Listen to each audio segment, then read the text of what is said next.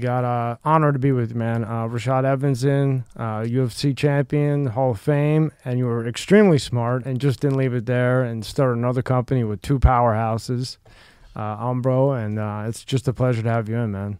Thank you for having me. I appreciate it, man. It's uh, you know, not, not too far from where I live, so it was kind of a pleasant drive in. Oh, good, good. At least you don't have to fly and deal with all that mess, right? Well, I mean, I did fly in this morning. I just came from Bristol, Connecticut. I was out there doing something with ESPN, and I just came in, took a shower, and then came right over here.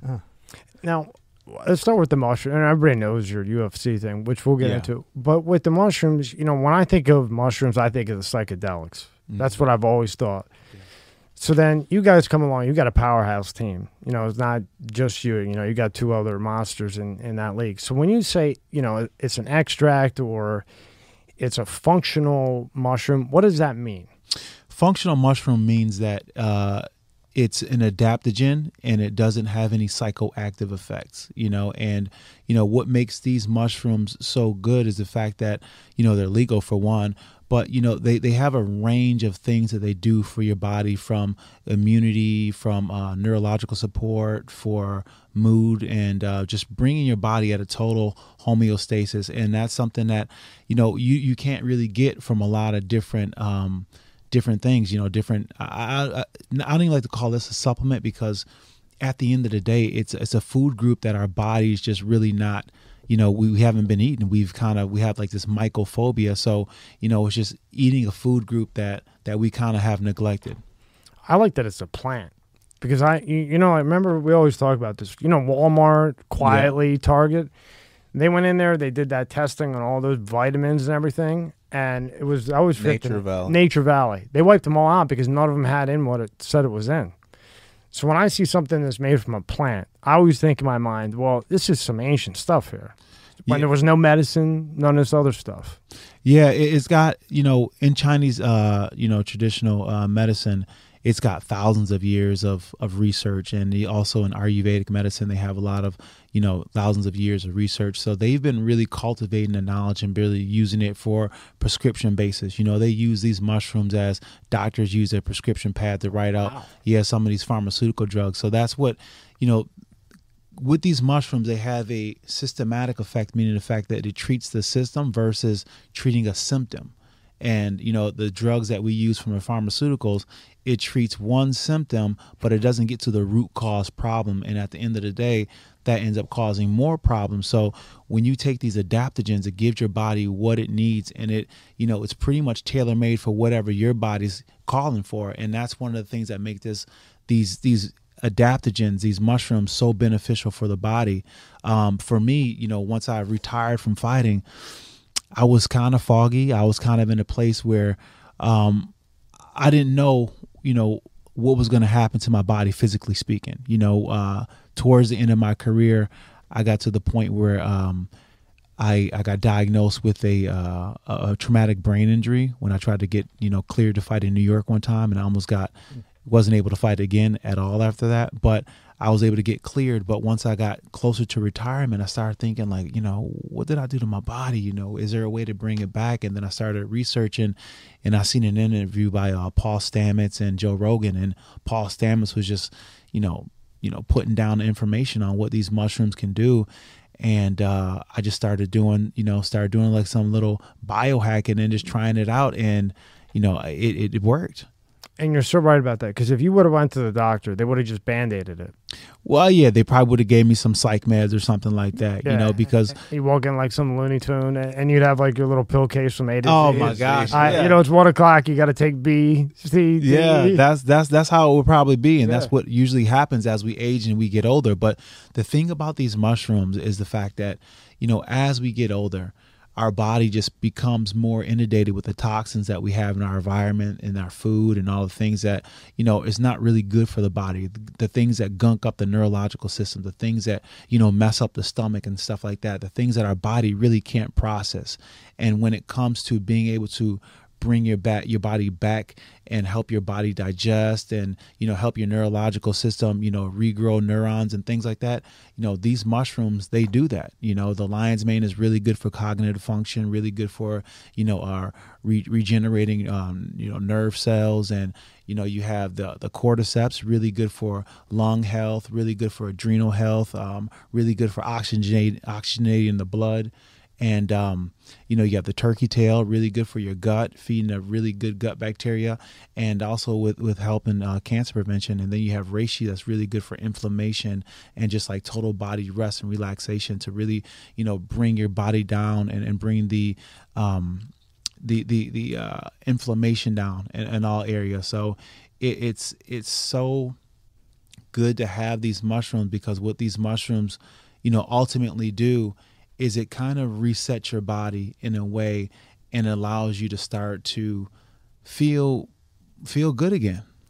So it regenerates. It, it re- regenerates yeah, bad they, they cells regenerate. and everything else, unlike a, a pill would do. And the name you go to have too, because the name is crazy. I couldn't believe that that this what it was.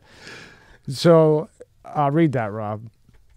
That's that's so cool that you guys have it there. Like the word, the word, like the, the word umbo is a geometric yeah. term used to describe both the raised center of a mushroom cap and the boss of the shield, equal parts natural and protective, fortifying you that you can run at any problem with strength to succeed and conquer the unknown.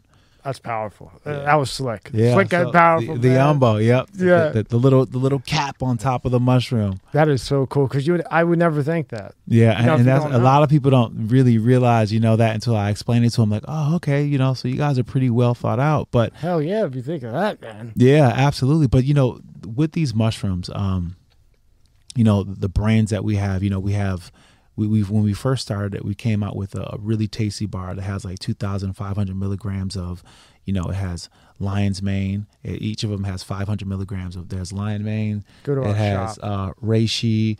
It has turkey tail. Um, it has cordyceps in it, and um, each has 500 milligrams. And when you eat this bar, not only does it just like taste like a, a candy bar, but it has these goodies in it. So you start feeling the effects you know you start feeling you start feeling pretty good.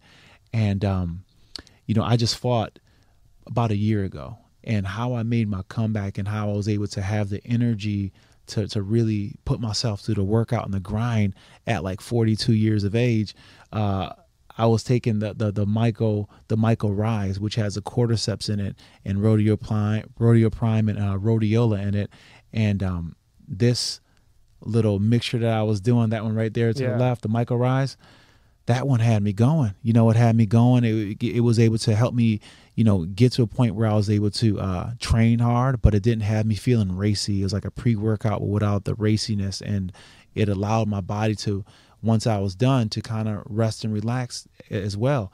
And uh, the Myco Rest as well was something that I was using as well to help with sleep. Now, if you have trouble sleeping, if you have trouble, you know, you haven't dreamed in a while, you start taking. This. I can attest to that because yeah. you sent me a couple of these. Yeah, I ate two of them, and I'm I don't know how you are with sleep, but my sleep is shot. Okay, I'm one of those people that can't sleep. I can attest for that. The, the last two nights I ate one of them before bed. I, you know, I was like, let's see if this shit really does anything. Yeah, bro, I slept good. Yeah, did they? And that's with the two and a half year. Did, did, you get any? Did you get any of the uh the the packs? The little the little. Uh, I got. I I was just eating these. I got uh five of these the sleep one. Okay, so when the, when the guys come back, I'm gonna have them bring some Myco Rise and the Myco Rest travel packs. Yeah, and they you know you take two at night right before you go to sleep, and I'm telling you, you're going to have the best sleep you ever had. I have people hitting me up like, "Yo, what's in that stuff, man? It's just crazy how how I'm dreaming. I haven't had dreams and I haven't slept this peacefully and this sound in so long." So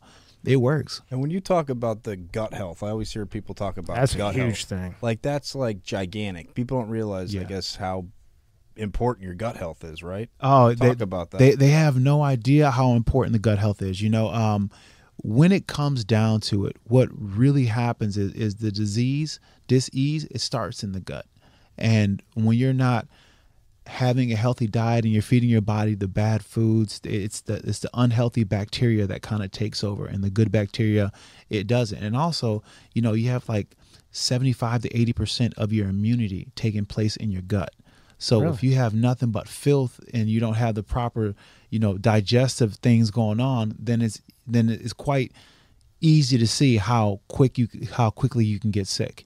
And you know, with the foods that we put in our body, you know, let's be honest, you know, if we're not eating uh like meat or you know something that comes from the earth uh you know um, vegetables or fruit or something like that you're eating man-made foods. Like and these are not real foods. Yes they taste absolutely amazing but they're not real foods. Like your body has to take extra steps to really break it down.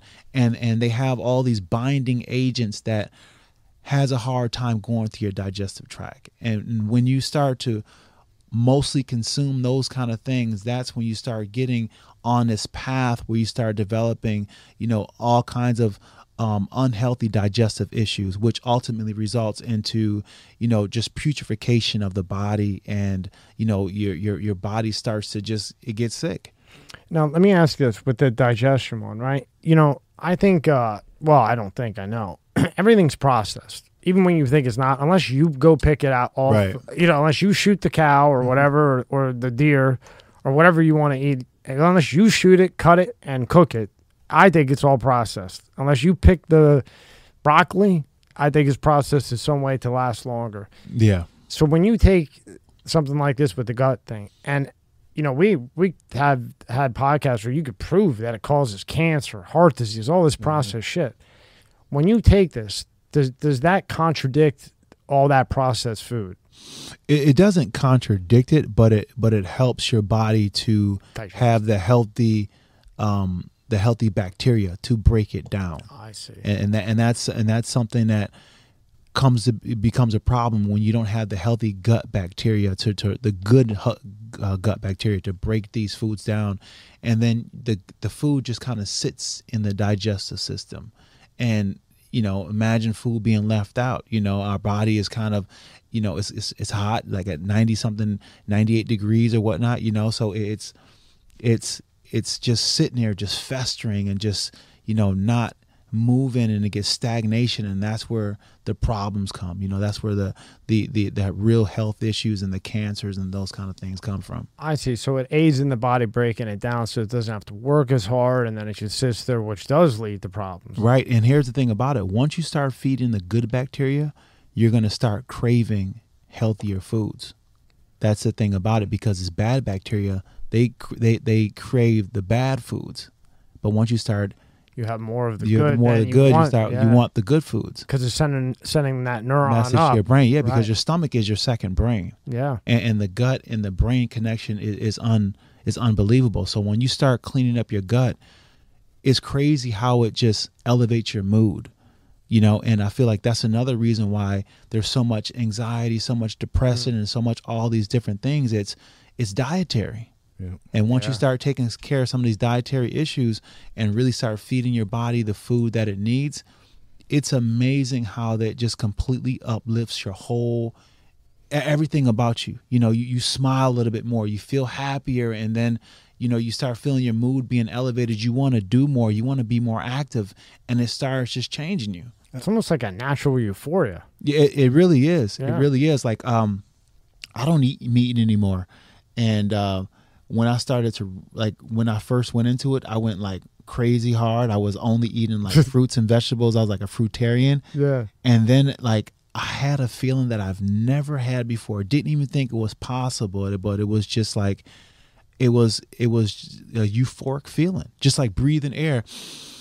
It was I just felt very happy, very alive. I wanted to do things and it was uh it, it was absolutely amazing. And I still eat, you know, vegetables and I'm still primarily plant-based, but I'm not only solely eating only fruits. And and you know what's interesting? Is people don't get it with this whole vegetable thing because, like, if I go to dinner or something, I'll have a steak or whatever. But for the most part, I mean, I'm not jacked like you, but I'm not a little guy under the shirt either. Yeah. I, I got an eight ca- I- I pack. see got an eight pack, I got a see little the something. but I don't mess with that protein shake, and I don't eat a lot of meat, and I feel way better. But like, I'll eat a. I know because I go to the guy. Uh, green peas. Mhm. People don't realize how much protein is actually in green peas. Yeah, and and here's the thing about it. You know, a, a lot of the, the the protein that's in vegetables is more bioavailable for your body, and, and that's something that, you know, we we're not really taught about, you know, because the truth Market- of the matter is the we marketing think the marketing bullshit. the marketing thing gets us thinking that you know we're like a lion and we have the same acidity in our stomach as the true carnivores. You know, the truth of the matter is the fact that when we eat a lot of these meats and things like that, it just takes a long time to go through our dig- our, our digestive system, and it doesn't um, it doesn't break down all the way because we don't have the stomach acidity. Our, our stomach doesn't get to the right place where it can break all these down so we can really extract all the protein and all the nutrients truly out of the food. But with um, with, with some of the vegetables, it's more bioavailable. You know, some some of the vegetables are harder to break down. There's a lot of leafy ones that can be harder to break down unless really really chewed properly. But most of the vegetables, with when you break them down and when you eat them, are you know really bioavailable when it comes to protein. And I can see how the gut thing would work traumatically with more of a less of a meat diet, right? Yeah, A funny story. My mom had colon cancer, bad. And we took her, you know, all everybody said she's going to die, she's going to die, she's going to die. I was in Philly at the time.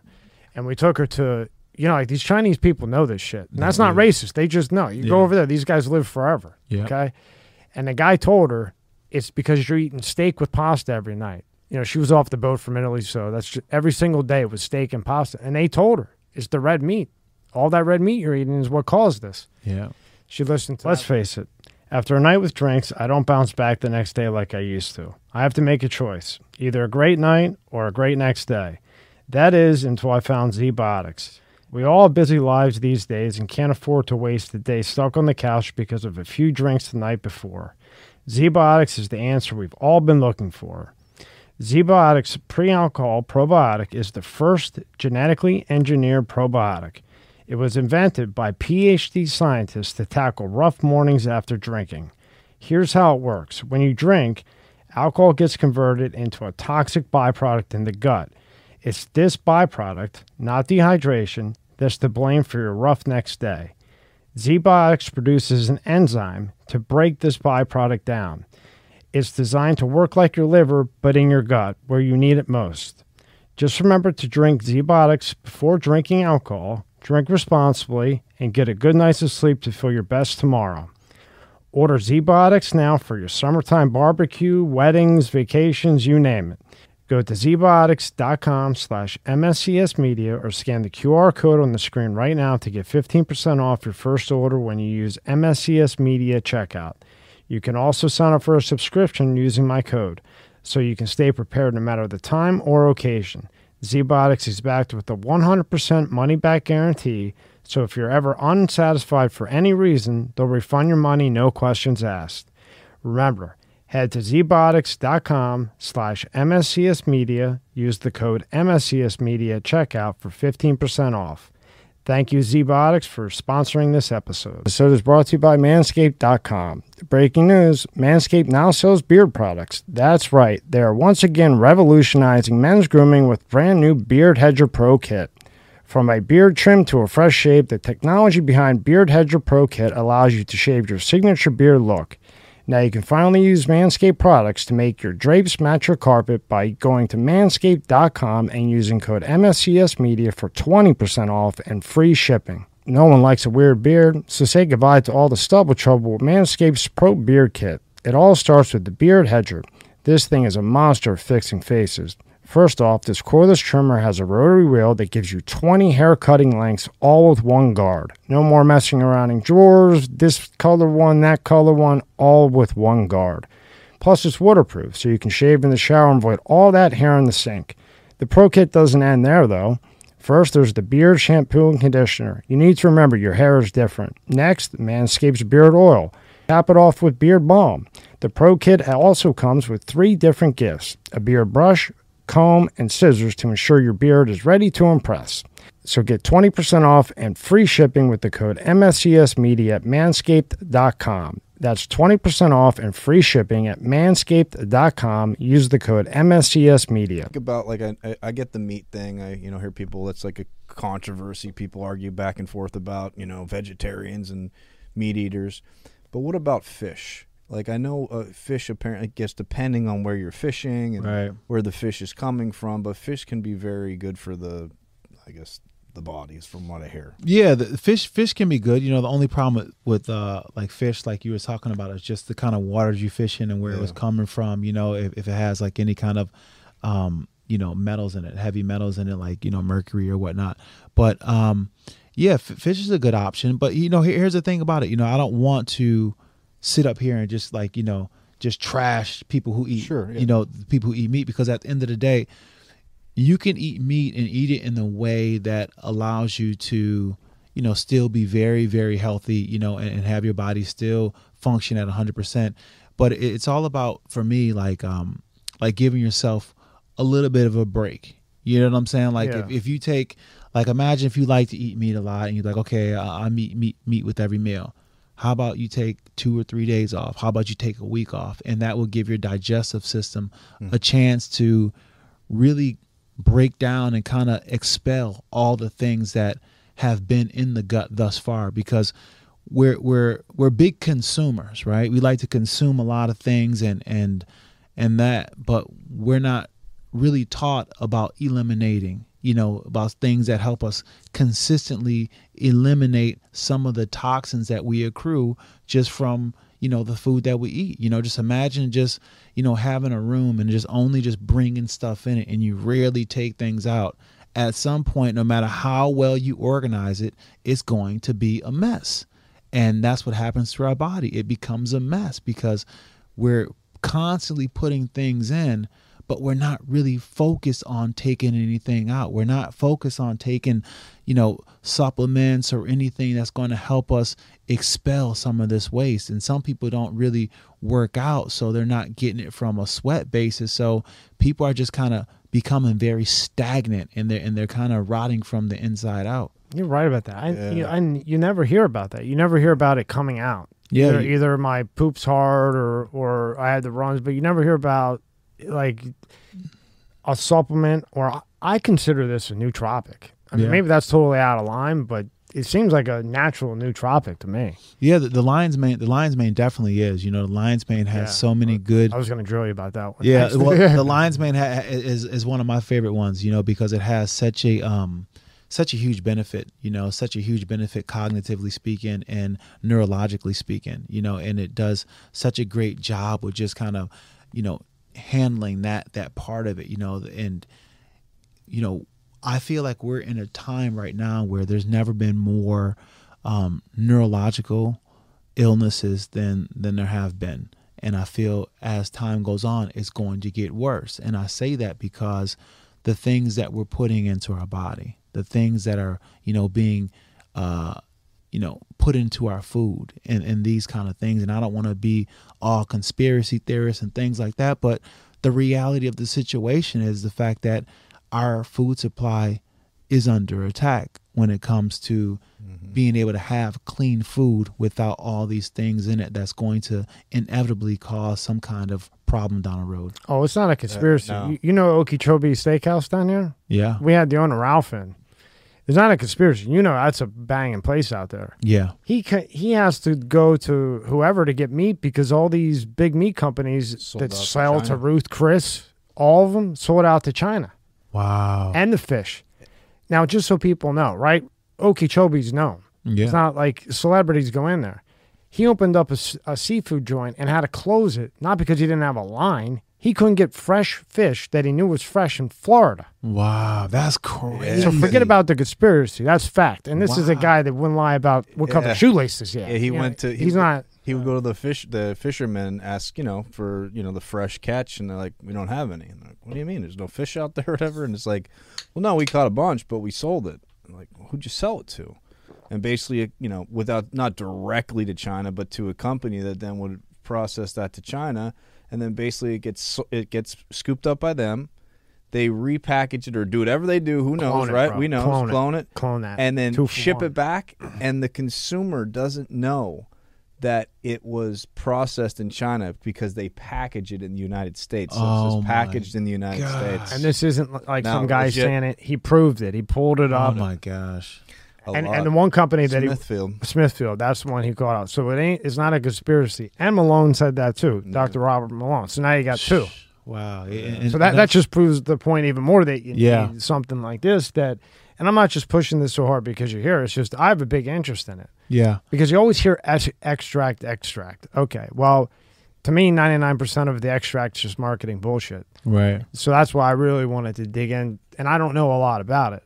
Yeah, you know the thing. The thing with these is the fact that when when people see these, they're like, "Oh, it's a supplement," but you know, it, it's it's more than that. And I say it's more than that because it's an entire food group that we just don't put into our body at all. For for I can't say at all, but for the most part, people are not regular mushroom eaters, and um, when you're not consuming something, imagine people just stop eating vegetables. You know, they stop eating all vegetables, and you know, the it, it will tell a story about our health, as if you know, right now it's, it's telling a story about our health because we're not, you know, using these natural mushrooms that you know come from the earth that have all these different benefits and has, you know, all these different compounds that can help our body to you know be more vibrant and to get more years and to get more years of actual, you know, great health as well. You know, I mean, that's the thing. People like, oh man, you trying to live forever? And I'm like,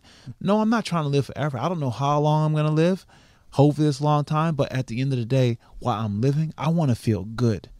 You know, I don't want to feel, I don't want to be all decrepit. I don't want to, you know, not be able to play with my kids or not be able to go for a run or not do any of the things that I like to do physically speaking because I'm a very physical person, and that's my therapy. So without that, I don't know what would have You'd be happened. a maniac, baby, right? now with the uh, the Myco Rise, just because I'm I drink too many energy drinks, is there any way you guys could put that into a energy drink? Because I see them at the gas station, but I don't believe them. You know, I think it's probably bullshit. Can you put that in a uh, drink with caffeine? You know, we we've thought about we've thought about that. We've thought about you know adding uh at coming out with a drink and stuff like that. But the thing about it is the fact that you know when you have all these skews, you got to like bring them up, you know, one at a time and kind of let the ro- let the line develop. You know, and that's where I think that we're gonna go next is with more drinks and more other things like that. But With You know- caffeine in it. Yeah. With, All right, dog. With, with, with little caffeine in it. I'll- I'll buy I'm, gonna put, put a note in there. A little caffeine in it. But you know, um, you know these these um these SKUs that we have right now, you know, we're in a process right now of just kind of, you know, elevating that even more because we're a mushroom brand that kind of wants to highlight the athleticism, the athletic side, the active part of what we do. And um, I'm a very athletic person. You know, Jake Plummer, you know, great quarterback, Yeah. very athletic as well too. And even Del, you know, he does jujitsu, very athletic person as well, very active. And uh, we know we want our mushroom line to really, you know, speak to that, speak to to really what we feel after we get done from training and pushing our bodies to the limit. And uh, you know, we've done a really good job with that with the Myco Rise and the Myco Rest, but we still feel like there's other areas that we can kind of hit. And I think in the next year or so, we're going to add more products that really speak to that. Now, talk to me about the uh, the line one, right? Okay. Right, because I, by prescription, I'm a big motive. You never hear of modafinil? Pro, No. Provigil. It's it's kind. It's basically a cognitive Okay. thing, right? They prescribe it for narcolepsy, but it's not. You know, like when you fall over and shit. Yeah. But, you know, for neutro, nootropic Nootropic. purposes, like you Nootropic, yeah. take and you're like, you're on point. You know, Yeah. without like ready to run through a wall. So when you take the lion's mane, I take it right now. What what effect do I get, or is it something you have to consistently take over time? You have to consistently take it over time but it all depends on like like what your body's lacking you know what i'm saying? Like like uh like you may feel it and be like dang I, I feel i feel a little bit more clear or whatnot. But you may have you know some gunk in your body that may take a little bit of time for your body to to feel the effects of it. But you know you will feel the effects of it. You know i this is the one that i started to use. I started to use lion's mane with this protocol that I got from Paul Stamets on that show that I was talking about with Joe Rogan, where I had the lion's mane and I used psilocybin and I had niacin, and um, I felt I felt that. I felt that. And I, and I felt it in a way that was kind of kind of weird at first because I I I really never felt a supplement like that before. Like sometimes you you take something like is this placebo? Like, am I only hmm. feeling this because I, I believe that I'm feeling it? But with this, the gains were real, you know, and, and I say that because my interests started changing. I started to be, uh, for lack of better words, just smarter. Like I hmm. started my eh, like I, I wanted to listen to you know more intellectual things. I wanted to listen to classical music, and I was just really vibing on that level. And it started to like open up something in me that I didn't really know that was real, you know. And and I wanted to meditate, and I started to really get into the the inside of me, and it was something that I didn't expect, but it was something that was unbelievable. And i'm like dude this is this stuff is really working. But then outside of that on the performance and athletics uh, side you know when you start to age in a sport like MMA where you actually fight and punch. Yeah. Yeah. You Yeah. see the openings, right? But you just can't seem to get there fast enough. And um, once I started to take this this this protocol, I started to not only be able to see it, but I was getting there, and I was even anticipating what they they were doing next, and it was almost as if it helped me slow things down a lot. And um, the clarity that I had, it, it was it was unreal. It was profound. It kind of almost scared me at first because of the fact I didn't expect it to hit that hard. See, that's what the modafinil does. You can almost expect. you know, like I used to box. Not, Yeah. Nothing like I don't want no problems, man, but I used to box, and because I started taking them when I was younger. But th- with the modafinil, it was like that. You, I don't know how to explain. It's one of those things that's hard to explain. Yeah. But but you were like before you're you're there, you're ready for this or that. But then it's it sounds like the same thing happened with with the combo. You anticipate it. You kind of know what's going to happen before it happens, and then you're kind of like, "Am I losing it?" But then, then you didn't get hit. Yeah. I didn't get hit. You know what I mean? Do you think though, like, and I'm I'm not even close to this point, but uh, you know, we go back years in time, or maybe go to some other countries. I'm sure you've been around the world. Uh, that people seem like they're more in touch with their own bodies and their and and and the universe. You can add that in there, whatever you want to say, but like we're not as in touch with our own bodies anymore. Like No. it's just you're medicated. You're told take this, take that, but you don't let your body heal yourself. Like the mind has a lot of control over stuff. Yeah, you're absolutely right. We're so disconnected from from what's going on within, and it and it and it starts at a young age where we kind of learn to believe that everything that's great is outside of us. You know, we never really learn that. You know, the the true treasure that lies within, and um, once you truly discover it, you're just like, oh my God, I've been looking for me the whole time. Like I've been searching my whole life, but I was searching for me. And when you find it, it's one of the, the, the best feelings in the world. But getting to that point is hard because as you follow society, you start to follow a path that's more voyeuristic and you start to try to align yourself with something on the outside and you never make the mark. You're always quite off. And even if you are making a mark, you can't see that you're making a mark because now that you see that mark or you're close to hitting that mark, now you've started to look somewhere else. So it's always a moving target that you never can quite hit. And and, and it breeds a, a feeling of just at the end of the day of just being unhappy. At what point though did you realize like you know the fights you were in, the the toll it's taken on your body mentally, physically? When did you realize like, you know, this got, got- I guess dove into this and realized this stuff actually does help me. Like when did you was like the aha moment, I guess. You know, it was uh probably about three months after I retired, and um, I started doing the protocol, and you know, I was still trying to find myself. You know, I, I say after I, I um I retired, I sat in my backyard in my patio, just thinking about what was this whole ride about? Like what like what what the what the fuck just happened? You know what I'm saying? Like what what was it all about? You know, what was this whole Sugar Rashad Evans? What was all that about? You know, and did it even matter? And all these questions that I just never thought to sit and ask myself before. And as I'm sitting there and I'm trying to get these asking myself these questions, I started getting answers. And these answers were coming from a part of me, a higher self. Uh, I don't even know what to call it, like this knowingness that that is just there, and it was um, kind of schooling me, kind of taking me to school, and then I started to, to to really you know take note of that, and I was like, man, something is going on, and that's when I started to realize that you know it's it's what I've been it's what I've been taking. It's these mushrooms. It's these it's this the protocol that I've been on, and it's just me changing the diet and everything. But but even changing my diet, that came after using mushrooms. You know, so Mm, all of it was leading me to sense. helping me discover myself, and uh, it, it was it was profound. You, we're I'm really good friends with Bas Rutten. I talk to him all the time. Oh yeah, Bas. yeah, yeah, he's my yeah. boy, man. Yeah. All, all the time. I was just talking to him yesterday, and when he retired, you know, he he was depressed as could be because you know, bat, he, Oh, yeah. you know it, man. And you know, he went that route too, and it changed him.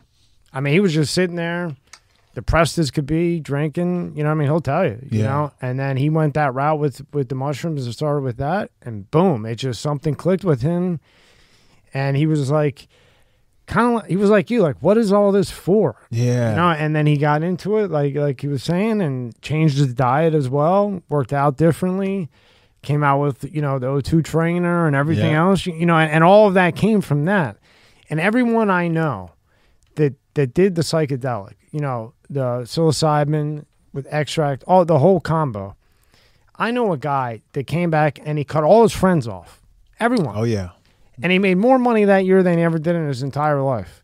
He was just focused. Yeah, I mean that that's that's what happens. Like there there comes a point where you start to um you start to rearrange your life and you start to rearrange your friends unknowingly and it's not something that you try to do it's the fact that your interests no longer align they, they're no longer aligned anymore like um one of the things that happened to me with with also not uh eating meat was I stopped drinking alcohol. And it wasn't something I was trying to do because I, I loved drinking alcohol. I loved having a, a drink and going to kick it with my boys at the bar. That was like one of my favorite things to do. But when I started on this journey, it was just like I just I just lost interest in it. I know. Completely lost interest. And it was like Me too. it, it was something that I was like, dude, what what is going on? You know, what what is going on? But you know, back to what you're saying about with Bas, you know, coming out that phase where you're a fighter, you know, for me, I, I love to fight. Like I, I love aspects of fighting. I, I loved it. Um, but I what I loved about fighting is I loved the fact of me facing me. And that was the scariest and the funnest part about the whole experience was me facing me. Which one of me was going to show up? Which one of me was going to win that mental battle and make it to the cage? Was it the one that's kind of tentative and shy and and a little apprehensive or it's the one that's badass and believe he's the best fighter in the world? You know, and always that journey along the way, it kind of you know, dovetailed in what I was going through in my life at the time. And I was able to, you know, figure myself out, figure out my past traumas. And that's what ended up happening. Like I was, I started fighting because, you know, I had, I was, a, you know, a little, you know, I liked violence a little bit. You know what I'm saying? I like, I like to fight. All like to fuck people yeah, up, I like yeah. to fight. I like to fight. And, um, you know as i as i started to to dig deep and started to realize where it was coming from and where all the f- the, the fuel of that was coming from i started to heal myself through fighting and when i got done or got to the point where i didn't feel like i had any more of that to pull from anymore the fighting spirit was just like okay you're good now and fighting became hard after that. It became a lot harder th- than it was ever before because that energy that I was having to to help me to heal myself was one that um it just it just didn't have a place in in the mindset that I had because I, I sorted a lot of things out. But it was going through the fire, going through the fear of what's on the other side of that competition that made fighting everything for me. But you know what it sounds like? Just because now that I know, like you did the whole psilocybin, that whole time in fighting, it sounds like you were just trying to find yourself Absolutely. the whole entire time. the whole time. The whole time. And then when you go back in time, you know, we're in this materialistic world, but other civilizations were more in touch with like nature. And I always say this, people laugh at me, but they don't understand until you do some psilocybin. You Yeah. get in touch with like grass. Yeah. You, you look at the plants and you see them blowing shit. And it's not a joke. Like they know how to blow it. And you realize there's so much life around you. And then the materialistic things that, that we're caught up in this life don't really mean as much because there, there's a whole nother side. Then you find self. And then that's when, you know, that's when it becomes real weird. Yeah. And, you know, I was real hesitant for a long time, you know, but I just kept seeing it happening. I thought I'm going to be that one dude that doesn't come back. You know what I mean? and I mean, I tried, you know, and, and then I came back and then every, they, they were all, and I'm, again, I'm not just saying this because you're here. They were like, you know, I do it every, what, six months or something like that. They were looking for just because it says mushrooms on it, maybe, you know what I mean? Something Yeah. to eat and take like, like you guys have but what it does is wild. Yeah, it, it, it, it what it does is, is really wild because there is a part of ourselves, a big part of ourselves, a massive part of ourselves that we have literally forgot. And we've forgotten it because we nurture what this materialistic reality presents to us. This is what we care about. This is what we put our focus on. Every single day, we live and we die for it.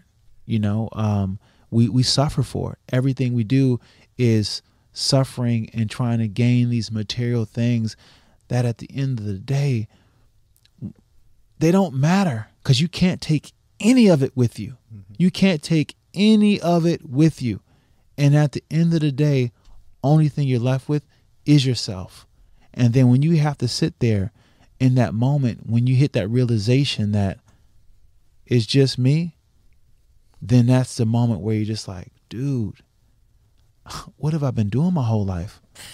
And it's a scary feeling I because said that to him today. you don't you don't know where to start. No, you don't. It's crazy. And I mixed it with NAD, not the Mm. bullshit in the U.S. Yeah. I mean, that's a whole nother story. But when when you do it the right way and it's real shit, bro, it's the same thing. You take the psilocybin, you know, with the mushroom, and bro, your mind is completely different, and you start looking back, and you're like, what did I do? We Like just what? talked about that this morning before you got. Yeah, I'm telling him. I'm like, Yeah. yeah, and and I had a dream with this shit.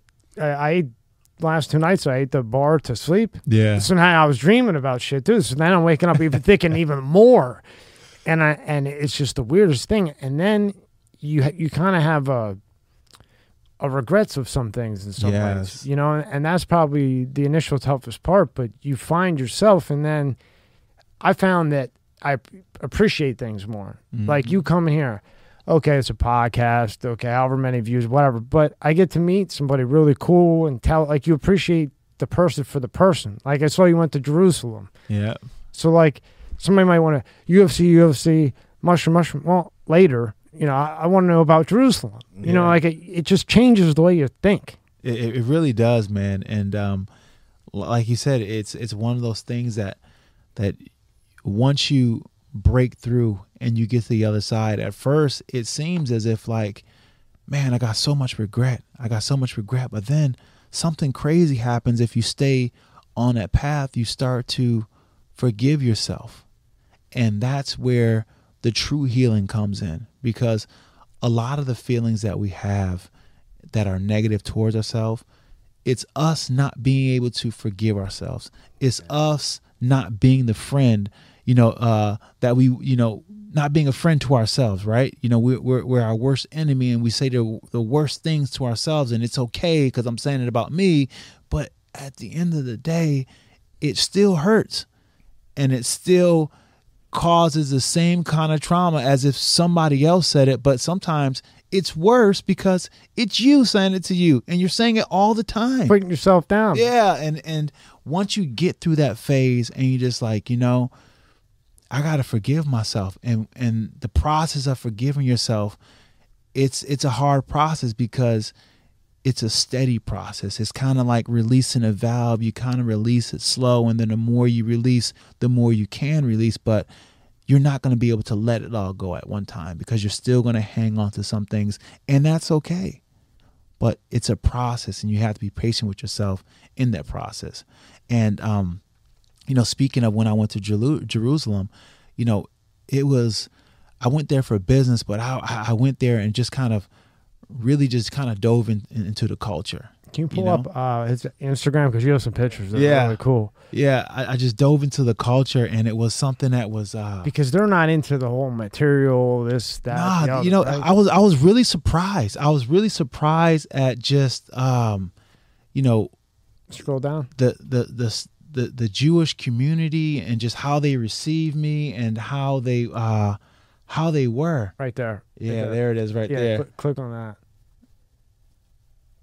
Yeah, so uh, unp- uh, hit the one. Yeah, so I, I was there. I went to go see, uh, and that right, that guy right there, that's the that's the Jewish Michael Jordan. His name is Tamir. Oh, shit. Yeah, yeah. They, they actually gonna have make a movie about him. But that right there is uh, you know, King David's tomb. Wow. Wow. Yeah, and and um, yeah. So this is right here is on the wall, and right there that that building up top that's Al Aqsa. But that's the Wailing Wall, and and you go there and you just pray, and people put uh, letters in there, and, and uh, you know, That is But- so Wow, cool. that is cool. yeah, that that's, I mean, you just felt history right there. It, it was one of the most I was gonna Amazing what- what did it- experiences. What did it feel like in your body? Like you know, like what what did you feel from it? I felt I felt uh, um a crazy energy. I felt an energy, and I don't want to say crazy like it made Yeah, me yeah. crazy, but I, it was it was a it was a a surreal energy that I didn't think that I would feel there. I didn't feel like I I didn't think I'd be like, oh my gosh, wow, this this place actually feels. It felt like a holy place, and you know the energy is there because everybody comes there and they worship. On one side, you you have the Jews over there worshiping, and then the other side you have the Muslims over there worshiping, and it, it's Nobody's fighting. nobody's fighting. Nobody's fighting, and in Old Jerusalem they have uh they have churches, they have uh Christian, and they also have mosques there in Old Jerusalem See, I think that's cool that yeah, they can and, do that. and- but I, I never knew that Yeah. listening, you know, watching the news on TV. I never knew about, you know, the just how how they were all kind of joined together and um you know, I went to this um YMCA in Old Jerusalem and it had right there, it had a mosque, it had a church, and it and it had a um synagogue and it was and it was like no issues. no issues. Can you imagine that here? I mean, I was like, wow. But the the people there for me were um were, were very special because they were they were so cool, man. They were they were so cool. They were really cool people, uh, very accepting. You know, they they were asking how I was doing and really cared, and not just for like a conversation filler. You know, it was Yeah. uh it was a great experience. You know, Jerusalem used to have the best mushrooms on the planet back in the day. I mean, I, I believe that that's how we evolved. I mean, You tell me, you tell me between DMT and the mushrooms that they were growing over there. That's probably why they're so happy and oh nice. yeah, absolutely. No, really, but in reality, if back then when there was no guns and you had a spear, who's gonna have the balls to go up to a bear or a lion to feed your family? Right. But if you're on some good mushrooms and that DMT is active, now the animal doesn't smell your pheromones, right? right. So now that animal doesn't know if you're just a little skinny human being or you're like as big as him. Yeah. And I think that's how a big part of how we evolved. But they had the best shit over there, boy. I mean, I, I can definitely, I can definitely see that. I mean, just being over there, there was something special that happened there. You know, there there was definitely something that special that happened there, and um, that would be something though.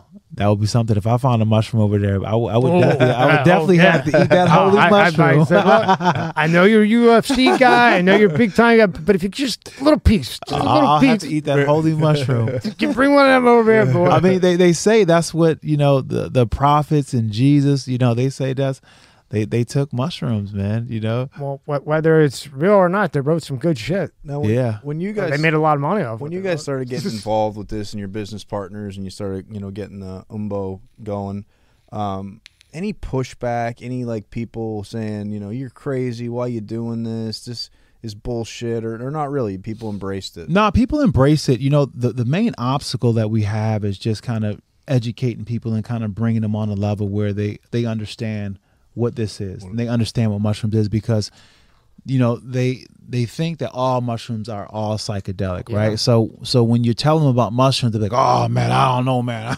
You know, I ain't trying to trip, man. I'm kind of scared to trip, man. I'm scared of that." And it's like, well, there's that, but that's not what we have here. You know, eventually one day we would love to be able to have some psychedelic mushrooms for people to consume, but right now we're going to take some baby steps, right? We're going to get them some functional mushrooms which we believe has, you know, just as much if not more of the same benefits as, you know, psychedelic mushrooms. So there there's a whole elemental side of just kind of bringing people along of helping to understand like what this product is and why they need it in their body and and you know the best way to say it is the fact that you know it's a it's a whole entire you know food group that we're just neglecting. Yeah. And once you start putting it in your body you will feel the benefits just as you would feel the benefits if you never eaten vegetables and then all of a sudden you started eating vegetables. I, I can be a firm thing on, on that. I hate mushrooms. Like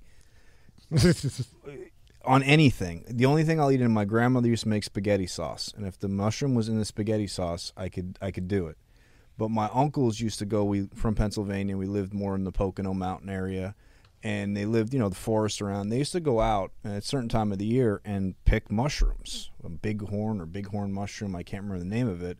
And they would cut them up and they would put them into spaghetti sauces and all stuff like that. I think as a kid I was just traumatized. I hated mushrooms yeah but I know there's so many good good things, and I guess it's just getting over. But I guess when you have supplements like this, you're not really tasting like a mushroom mushroom, right? Like the same taste as if I picked up a mushroom and ate it. yeah like in a supplemental form you're not going to feel you're not going to taste it like in a capsule Yeah. if you have the you have you had the bars No, no. you eat these bars, you can be like, I like mushrooms. Really? One of those bars, yeah, yeah. Ha- have have one of the dairy free ones. I'm telling you, you're gonna love some mushrooms. Corpa tab for them because you have on uh, Instagram for the company. Yeah, You got yeah, he's got the Mushroompedia. yeah. It's cool as yeah, shit, man. Yep. Uh, scroll down because then you could break down like kind of what they and be, you could see it. You know, scroll. It's like half. It's pretty go down pretty quick. Now, all of these are are these ones that you? This is what's in it here. No, no, keep going down. Yeah, that that one's that that's what's in uh the one you're eating. I want them to go to the the mushroom Mushroompedia. It's so cool. Now you have to consistently stay with this, right? Yeah, just like you know Anything a- else? anything else. right Like there. you- Start with that one. Okay, so break this down for me.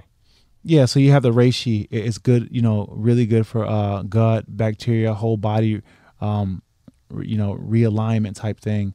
And then you have uh, you know, the shiitake. The shiitake is you know really good for you know brain fog, adrenal function, uh, and also energy. And then you have right there the tremella, uh, skin moisture, cognitive function, uh, healthy cholesterol, fighting inflammation, and immune function.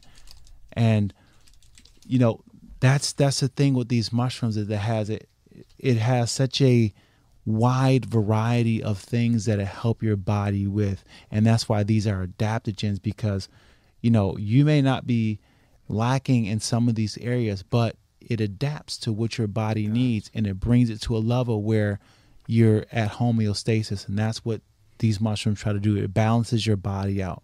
It balances out your cortisol level. So you're not you know overstressed and when you get overstressed you have Forget too much inflammation and you know bringing down the inflammation in, the body is one of the key things you can do to keep the body healthy inflammation is a huge problem but with some of these mushrooms it helps out tremendously Go to the next one. Would you say anti-aging too? oh 100% Oh shit, you're gonna have a lot of women yeah, buying this shit. 100% and guys anti- on the DL. yeah it, it's and here's the thing about it, it it's cellular you know yeah. it's cellular uh anti-aging so it gets to your cells it replenishes those cells Yeah. and it makes your cells healthy because we're nothing but a bunch of cells compiled Yeah. you know and you have to really take care of those cells. You have to feed those cells. You have to make sure the cells are being able to, you know, live and not, you know, multiply in an unhealthy way, which causes cancer and those kind of things. And it's all about cellular health. And when we start moving towards understanding cellular health, we're going to start moving towards better health. Go to the uh, next one. I, my friend takes that turkey trail, by the way, and he said it's unbelievable. Like I don't really have a gut problem. I didn't realize like it's good to take anyway. Yeah. he would get heartburn like crazy and bitch and moan all the time, and he he doesn't have heartburn anymore. Taking those mushrooms, huh? The one, the your turkey trail. One. Yeah, the turkey tail. Yeah. Oh, the turkey tail is, Tail, is, yeah. is is my favorite one. That's one the, that I would say, if you're a female, you know, or you know, e- even a mid middle aged man like myself, you know, where you got to get those prostate checks and all those kind of things. When you start taking turkey tail, it, you know, we can't make any claims about oh, it, you know, it prevents cancer, but but it helps with with with with you know fighting cancer cells. There's a lot of research on it. You know, as a company, those are not the claims that we can make, and I'm not making those claims. don't I'm just do saying that. that Yeah. you know, there's a lot of research that that talk about the alignment of, of what it does to help um, fight with cancer, and even there's a lot of oncologists now that you know tell people who are on chemotherapy start taking some turkey tail because not only does it help with cancer cells, but it also helps with breeding that good back good gut bacteria. And those who have been on chemo, you know, they have a very bad appetite in their stomach. They have a hard time and a lot of stomach issues because their body, their gut bacteria has been all, you know, has been I know. altered. You know, more people die from chemo than cancer. That's oh, how, that's how I, bad. I this shit believe. I believe one hundred percent that. They and could even really those- probably give a good combo of this, yeah, and it would do more than the chemo. Absolutely, and even those taking people taking antibiotics and been on antibiotics for a long time, you know, um, it, it antibiotics kill bacteria, you know, good bacteria and bad bacteria, and taking something like turkey tail will help breed back the healthy, good gut bacteria and help bring the body back around. I think that's what killed my mom because she had. rec- I wish I would have known about this then. She kept getting uh, bladder infections from her stint, Oh and then yeah, she'd be peeing all the time and everything. But they just kept pounding her and pounding her with you know BS, BS, BS. And I think over time, just uh, amoxicillins weren't working anymore. Built up immunity. I mean, how many can you give the woman? Yeah, you know I mean, no. where this would have naturally done it. Yeah, and, and it would have brought our body in balance, right? And and that's the thing. That's the thing. So we have to realize that our bodies heal itself. We get a cut, a few days later, we get a scab. So what happens on the outside, it happens on the inside. But just like that cut on the arm, it only heals when the area around it's clean. If the area is not around it clean, then it's going to get infected. But when you keep the area around it clean, then the body heals it. Same thing that happens eternally. Once we clean the body on the inside and once we bring out all the gut, then it's easy for the body to heal itself and replenish itself. And the problem is, and the, the reason why I'm just drilling this down everybody's throat is because these doctors, all they care about is that insurance money. 90, 95%, unless you're lucky enough to find a real dude, I found a real dude. But unless you're lucky enough to find a real guy, they'll just pump you with whatever or whatever they read in their book 50 years ago that does nothing Yeah, because I mean the doctors are educated by the pharmaceutical industry. and getting paid by the pharmaceutical industry. and, and that and that's the that's the contradiction in health right because i how can i trust truly trust somebody to want to see me healthy and believe that they're there to make me healthy if they only get money if i'm at my worst you know what i'm saying so Yeah. you, you see you see the part that's kind of like you know it's kind of it's kind of a slippery slope there because they they benefit from you not feeling well. They need you to not feel well in order to have business. And how do I go to somebody that that that's their motive, right? right. And You you know? know, it is. Yeah, it's, it's I mean, unless you know them personally and you spend time with them and you know like the the doctor I, dude he he was making it he was big big time but he was done dealing with insurance now imagine these balls mm, he says that's it i've had it with the, the insurance crap because every time i write the prescription i know that works one time i get killed by the insurance companies boom i'm moving cash only took the risk In Palm Beach, he did it. Wow. Didn't lose one patient. If anything, got bigger.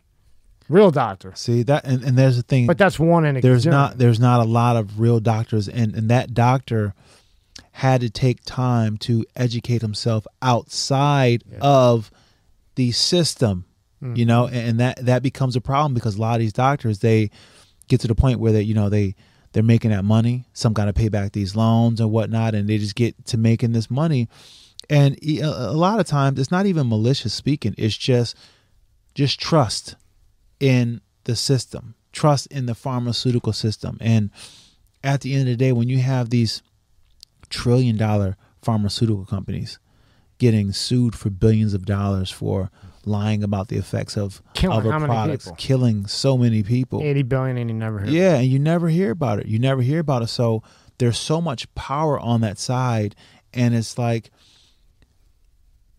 most doctors don't even think to cut and, and look into that kind of thing. They don't think to just dig into that kind of thing because, you know, they paid a lot of money for the education.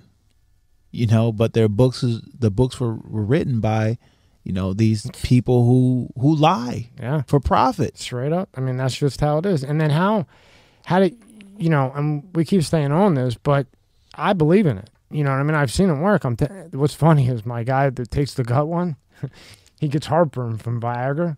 You know what I mean? So he takes it with the Viagra so he doesn't get the heartburn. kind of funny, right? But it works. It works for him. Hey, Yeah. whatever you got to do, right? Yeah. But you know, how do you tell somebody, hey? Because all all we know is, oh, you go to the doctor, you go to the doctor. Oh yeah, take your kid there and get 19 vaccines, and you know when they're 30, they got some type of problem. Oh, this, that, the other. You know, how do you tell somebody, hey, look, you know, doctor might always not might not always be the best choice nowadays. Well, that- you know, you can do this or that. That, that's the hard point. I I, I've, I won't mention name because if they watch the podcast, but if, uh? I'll just say a friend. Um, no, good story actually. She was diagnosed with lupus. I thought you were gonna write out a doctor. I no, no, no, no, I'll say no, no. I just don't want to say a person's name, so I Oh, really right, want it out there. But she uh, was diagnosed with lupus, and you know they told this medication you got to take this, and you got to take this, and you got to take this, and it, it you know, will never cure lupus, but we'll be able to contain it. And she says, "Well, aren't there alternatives?" And they said, "Well, no, there's no alternatives." And so she did her own digging and you know went online and looked at podcasts and listened to that, and listened to this. She changed her entire diet, where she basically uh, grinds up greens and and all all of them makes smoothies. So Yeah. she's basically on a smoothie diet, but of just all fresh vegetables. No word of a lie.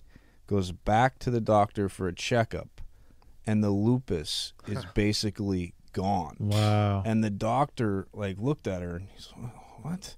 And she's explaining to what she's doing that the doctor now is changing his ways, the Oh, way he good for him. medicates, which is a good thing. But I, Yeah, I, was, I thought that was powerful because yeah, I was like, powerful. she went off and said, "Fuck this, I'm not doing this," and she did her own thing. And I think other people should listen to th- podcasts like this and say, it's not saying you're like challenging the ruler, but just look and see if there's things out there that may be more beneficial for you before you go down that road of just medication and medication and medication. But Yeah, you're you're absolutely right, man. I, I feel like um, COVID woke up a lot of people as far as you know the the the misgoings on in the, in the medical industries, but I feel like you know there's still a ways away. You know, we, we've always been told to just blindly trust doctors, and that's something that it, it's it's hard to shake. You know, you know, doctors do a great job of treating trauma, an excellent job of treating trauma, but when it comes to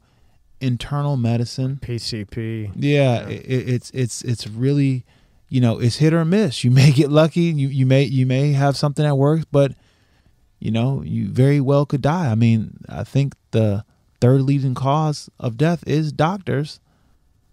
So, you know, it, it's it's and, and this is not to, to bag on doctors, but more or less the whole the whole medical understanding that we've come to grow up as knowing as being, you know, unflappable, uh, 100% true in every in every single aspect.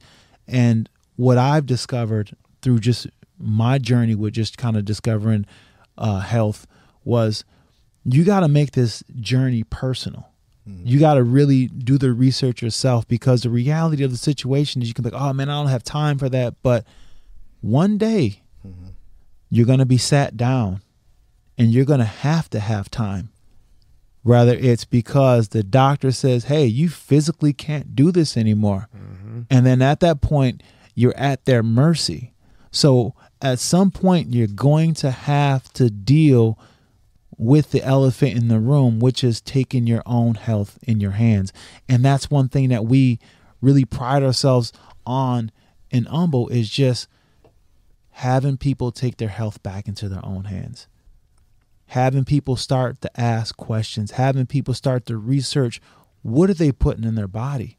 What am I putting in my body?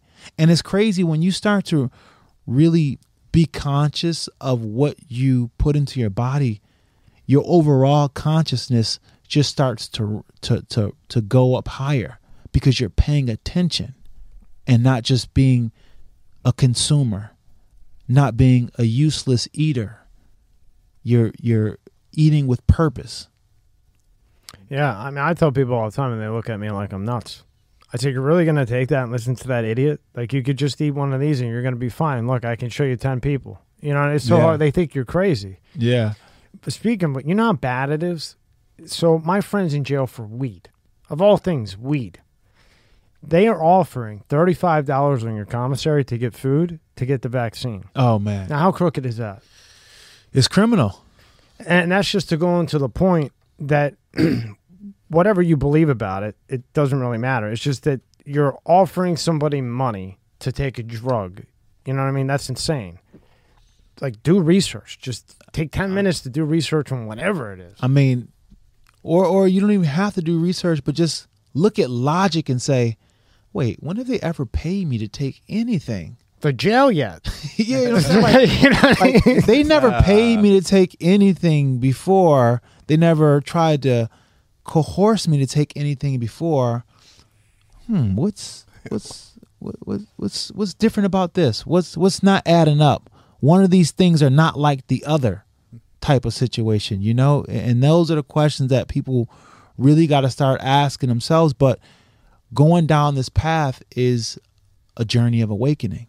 And we all have a moment that we all go through that journey of awakening. We all have that process, and that's what this life is about. This life is about realization. Yeah. Realizing truly what's really inside of this body. Because we're not this body. I cut your arm off, you're still going to be you. You yeah. know what I'm saying? Yeah, yeah, you know, I, I can cut you to pieces. You're still going to be you. So if you're not your body, then what are you?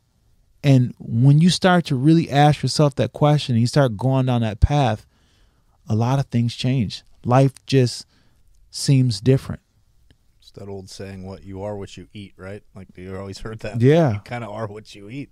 Yeah, absolutely. Now with CTE, you know, but I never understood this. That now all of a sudden it's this big thing you know, like back in like we always talk about this. Like, you know, guys would play football with one guard on and there was no uh you could hit anytime you any way you wanted.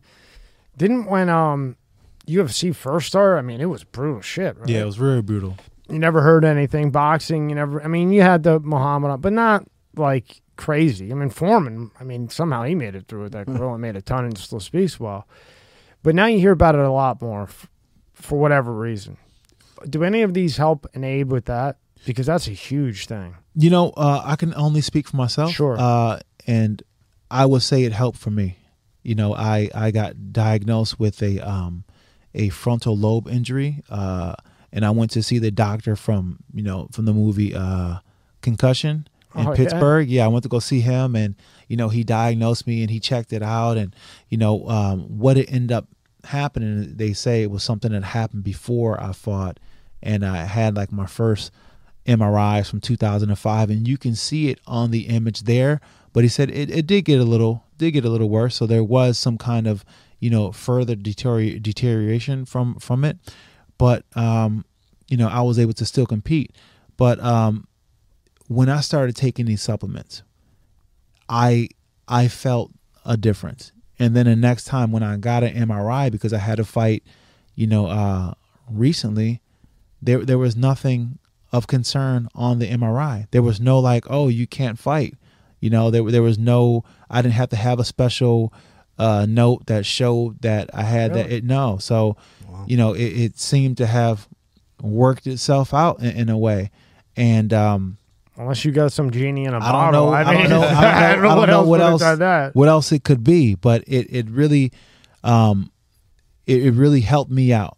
And and I feel like it could really help a lot of other people out too because one of the main things that it does is that it helps with inflammation and it also help with neural growth for your cells. And regrowing your nerve your your, ner- your nerve cells is really something that there isn't any pharmaceutical medication that can do that because with all these pharmaceutical medications they have these binding agents and these binding agents are made in the so they can they can patent it. So it, you know they can say this is my drug based on a b and c but it's the binding agents. And these binding agents they don't leave the body. You know they, they have a hard time leaving the body because they're not natural. Anything that's not natural your body can't use. So it just kind of stays there in this loop of just am i going to get excel- uh, you know expelled or is going to come out me eliminated in some kind of way? And sometimes there really isn't nothing that can pull it out of your body No, and they banned everything that came from animals. yeah There was a lot of good drugs that came from animals that worked like a charm. Like if you had thyroid problems, if you needed rotator cuff, there's a thing called a flu top. Okay, one in a thousand owls croak. Okay, but you save you know hundreds of people from having to get surgery. Literally, it's like ten shots of a flu top. They banned it because they keep, they have to kill an owl. You i know? mean So then they make a synthetic one to go into your point that is man made, some bullshit to make more money on. yeah And then, you know, you just go down the rabbit hole of that. Yeah, and that's and that's the thing. Like you know, getting something that's going to pull these things out of your body is really uh, one of the main functions that I that I do on a continuous basis. Like I'm always detoxing. Like a lot of the supplements that I take outside of the, the turkey tail, they're they're detoxing. You know, uh, supplements like you know uh, sea moss. You know, it has some nutrient benefits. Right, has 92 of the 102 uh, minerals and, and stuff that your body needs, but it has this de- detoxing agent where it kind of flushes your body out. And I take diatomaceous earth and you know um, those kind of things. It pulls out some of the heavy metals in your body and things that you just get from just just being in the environment. What's your? I know you know you're an athlete, but what's your normal like diet slash supplement slash even like workout routine? Sauna, no sauna.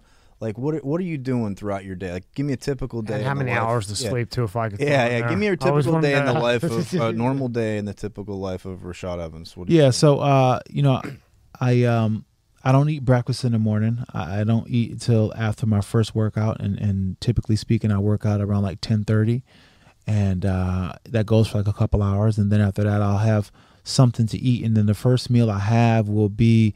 Uh, a, a little bit more hearty than the rest of the meals that I have the rest of the day, but it will be, um, you know, it may be some some carbs, like something like that, but uh, some fruit, something, some fruit, or even maybe some vegetables. You know, something, something like that, and uh, it'll have some kind of protein aspect of it with with concern to the vegetables and things like that. Um, and then later on that day, I may get another workout in. I may do like a, a lift or something like that, and uh, in between it, I'll snack on some you know some nuts some some uh, some fruit and some things like that. Whatever whatever i'm hungry I, I only eat typically when i'm hungry. I don't eat Mhm. just to eat you know?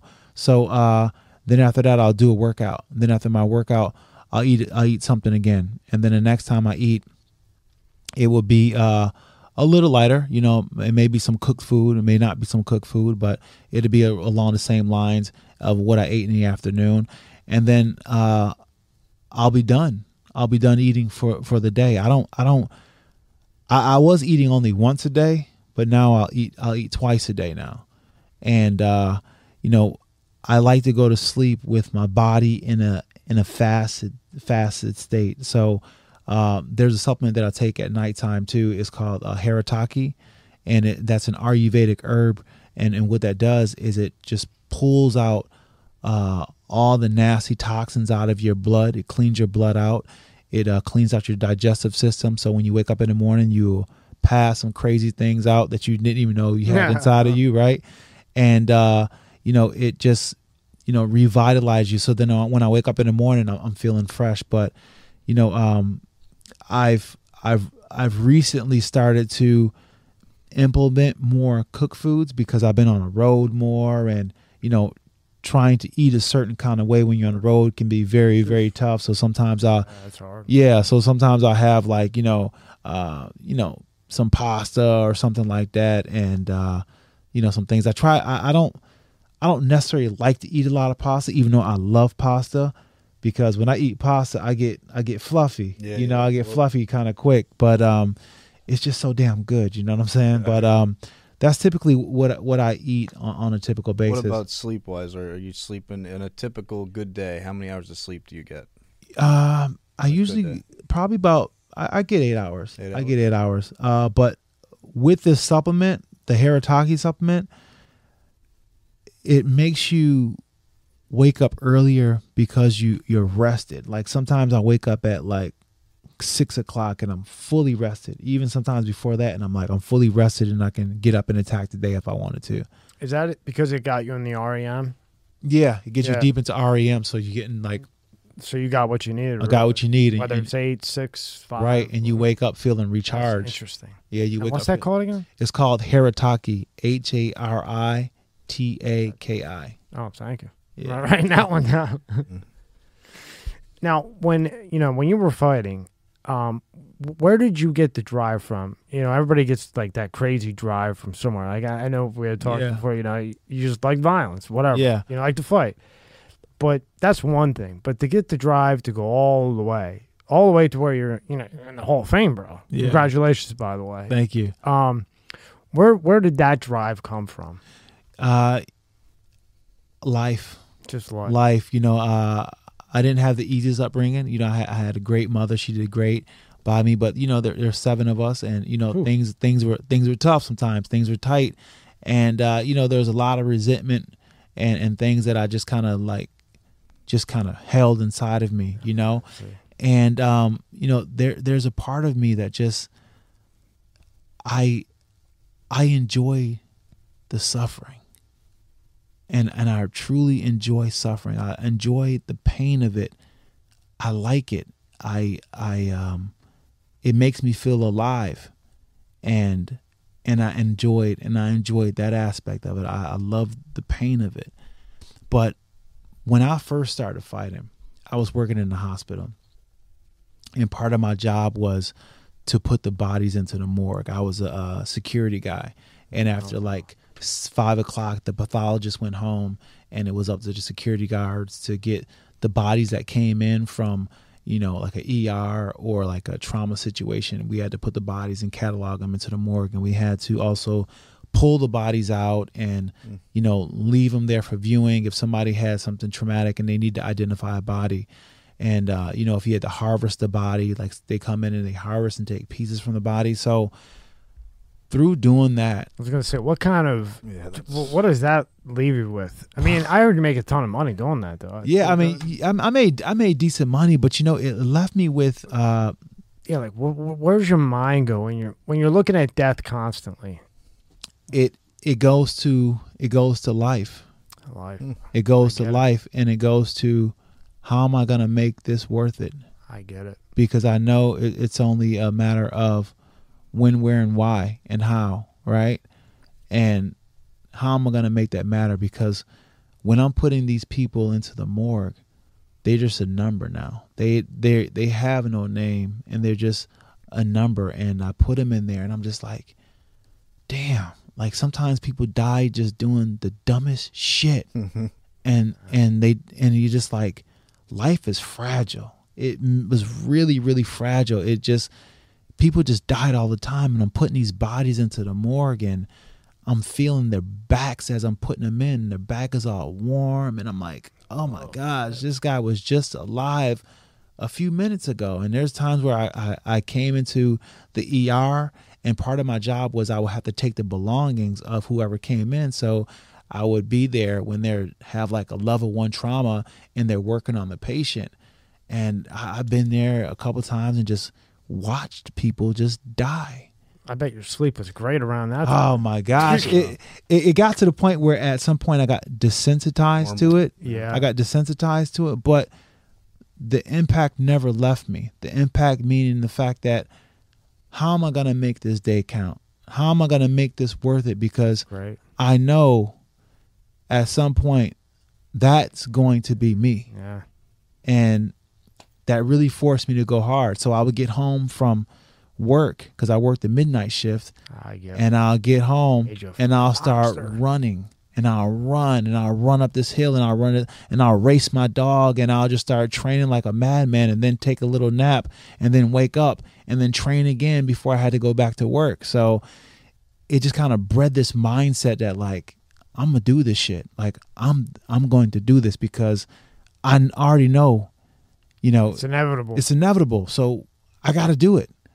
I get it. So instead of becoming a psychopath and like seeing all the death, you just got shit. This is real. I don't This got real. time. Like, Yeah. I- you know, I'm gonna can make everything count. That's exactly That's it. awesome because some people go off the handle with that. You know, they walk around like stooges. You know, they're just they got that film on their eyes Yeah. after that. What a racket that is, though, huh? Oh my goodness. what a racket that morgue is. Hey, would you like a hundred thousand dollar casket? You know what I mean? Oh my gosh, that that's that's the biggest racket in the world, man. Put me in the ground. Uh, That's Dude, what that's we're meant to saying. be. I- Let, I let mean- evolution happen. me and my buddy Del was just talking about this. He was just talking to me about an experience that he had that kind of like uh, downloaded some knowledge, talking about you know you don't need to have a casket. Just kind of wrap your body and put it back to the earth because Mhm.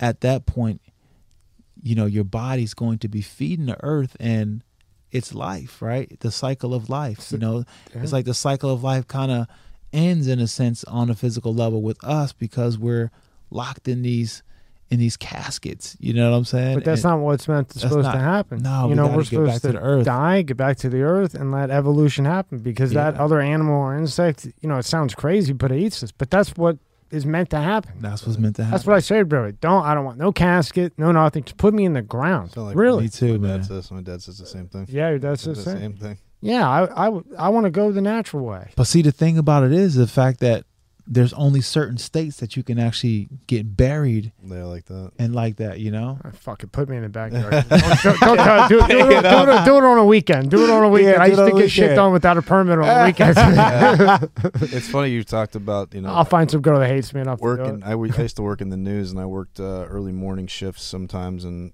nothing good happens in the early morning. So Yeah. I would come up to scenes where I'd pull up, and the police are just showing up, and you know there's a dead body right in front of me, and you know I watched a guy one time, unfortunately, burned to death in a car. Oh, I man. watched it happen, and I couldn't do anything That's a bad way to go. and you know it took its toll on me over the years it's just i could still see you know i could still see it um, and eventually i got out of the news for a lot of those reasons but yeah you took that to a good level because that can go the other way easily Oh, When you see it it, it, it you, you do become normal to it i do believe that it just becomes oh just another dead body it's sad to say something like that but ah another guy died Yeah, I knew it was time for me to make a switch when they were like, I'll be eating lunch and I'm like, oh, we got a room 10. They're like, Shad, you got to go get it. I'm like, all right. So I go down there, food still in my mouth, still eating my sandwich.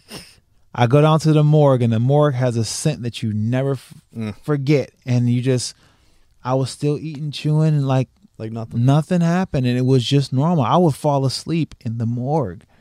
Off because I knew I'll Yeah. take like a little cat nap in the morgue, and it was like, you know, like dang, you know, this is this is uh this is what it is, you know, and it's just like one of those things that you start to like realize that man, you, you life is life is unbelievable, and it's happening at a rate that's so fast, and I don't, you know, I, you don't even know if it, like like w- truly, what is this? yeah, you know so i was like I, I need to make the most of this and um that's where the whole the whole drive to just want to be that athlete really came from I totally get it now. And uh, we had Billy Carson, and I don't know if you know who that is. Oh, I know Billy Carson, And he was talking about downloading. yeah He made the he made a lot of sense. he made a lot of I, I mean, out of all of them, I, I mean, not that the other ones, you know, like the Harvard guys and stuff like that, but he was talking about the download thing, and I, I think if you're within self, This episode is brought to you by Let's Get Checked. Are you the man your father was? Recent studies have shown that men's testosterone levels have dropped substantially since the 1980s at about an average of 1% per year.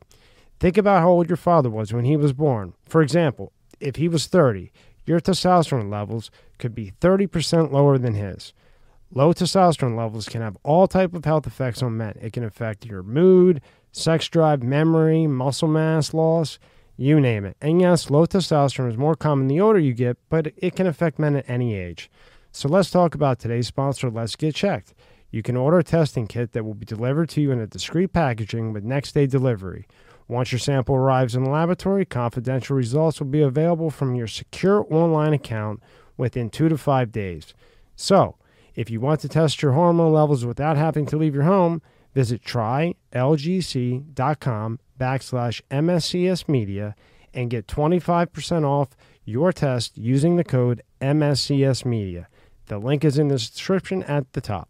This episode is brought to you by Fiji. More than just water. This is not just rock. It's ancient volcanic rock that filters tropical rain, giving it double the electrolytes and its signature soft, smooth taste. It's not just water, it's Fiji water. I, I believe it. there's there's definitely downloads and, and I've and I've had downloads. I've had some experiences with this whole um, psychedelic adventure that it it's hard to really describe and it's hard to really get people to understand because it's the difference of trying to get something that lives on a three-dimensional realm to understand something in a six-dimensional realm. It, there's just no framework for it. You know, that it's just completely unbelievably different. But once you experience it, you realize that that is your true state versus here. Like I've I've done psychedelics, the you know, um, the five MEO DMT, the toad. You did the toad? I did Can you the- tell me oh. about the toad, the Oh, Tyson man. toad? Oh wow. And yeah, you can see if you look around, I got a UFO. I got, I see I it, got look yeah. up, look up. We got The stars star. at the top. so you know, you know. Yeah. Tell me about that toad. I don't mean to, to take you off the other stuff, but You know, when I did the toad, uh, it's, you know, the toad, the medicine comes from the back of the Sonoran Desert toad, and they excrete it. They massage it and they excrete. Uh, they pop it like a pimple onto a glass, and it dries. And then when they they they, they shave it off with like a razor, and it looks like fish scales. Looks just like, yeah, it looks just like little fish scales. And then you smoke it in like like a pipe. It almost like a like a like almost like a crack pipe. You smoke it in a pipe like that, right?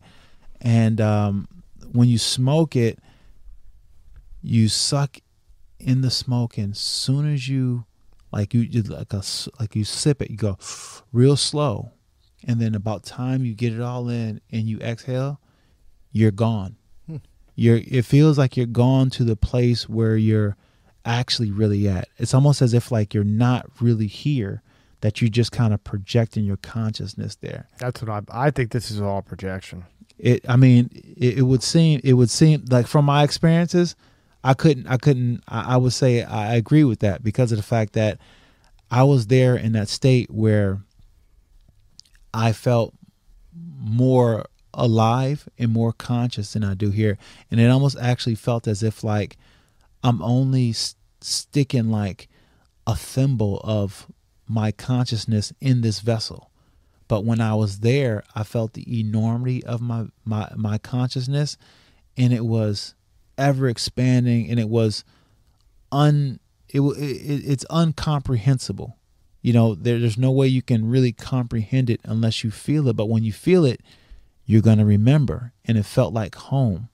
And that's the thing that I kept feeling like I'm like, I'm home. I finally made it back. I finally made it back. And it felt as if like I was just so happy to be there. And it was just this feeling of of love, like like beyond anything that I've ever felt in my life. Almost as if like, you know, the person who I love the most times a trillion.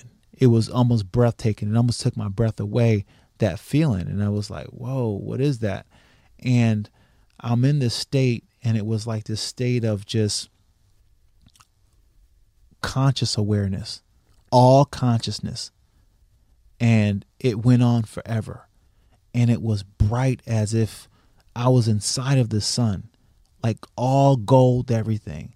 And then, you know, I started to think, like, man, maybe that's what they're talking about when they say streets paved of gold, when they talk about heaven, because if there is a heaven, and um, you know, this had to be it. I'm like, this this has to be, this has to be I'm heaven. with you, man. It has to be heaven. And then when I started to come back to my body, it started to get dark and it started to just kind of get cold and wet and like a damp feeling.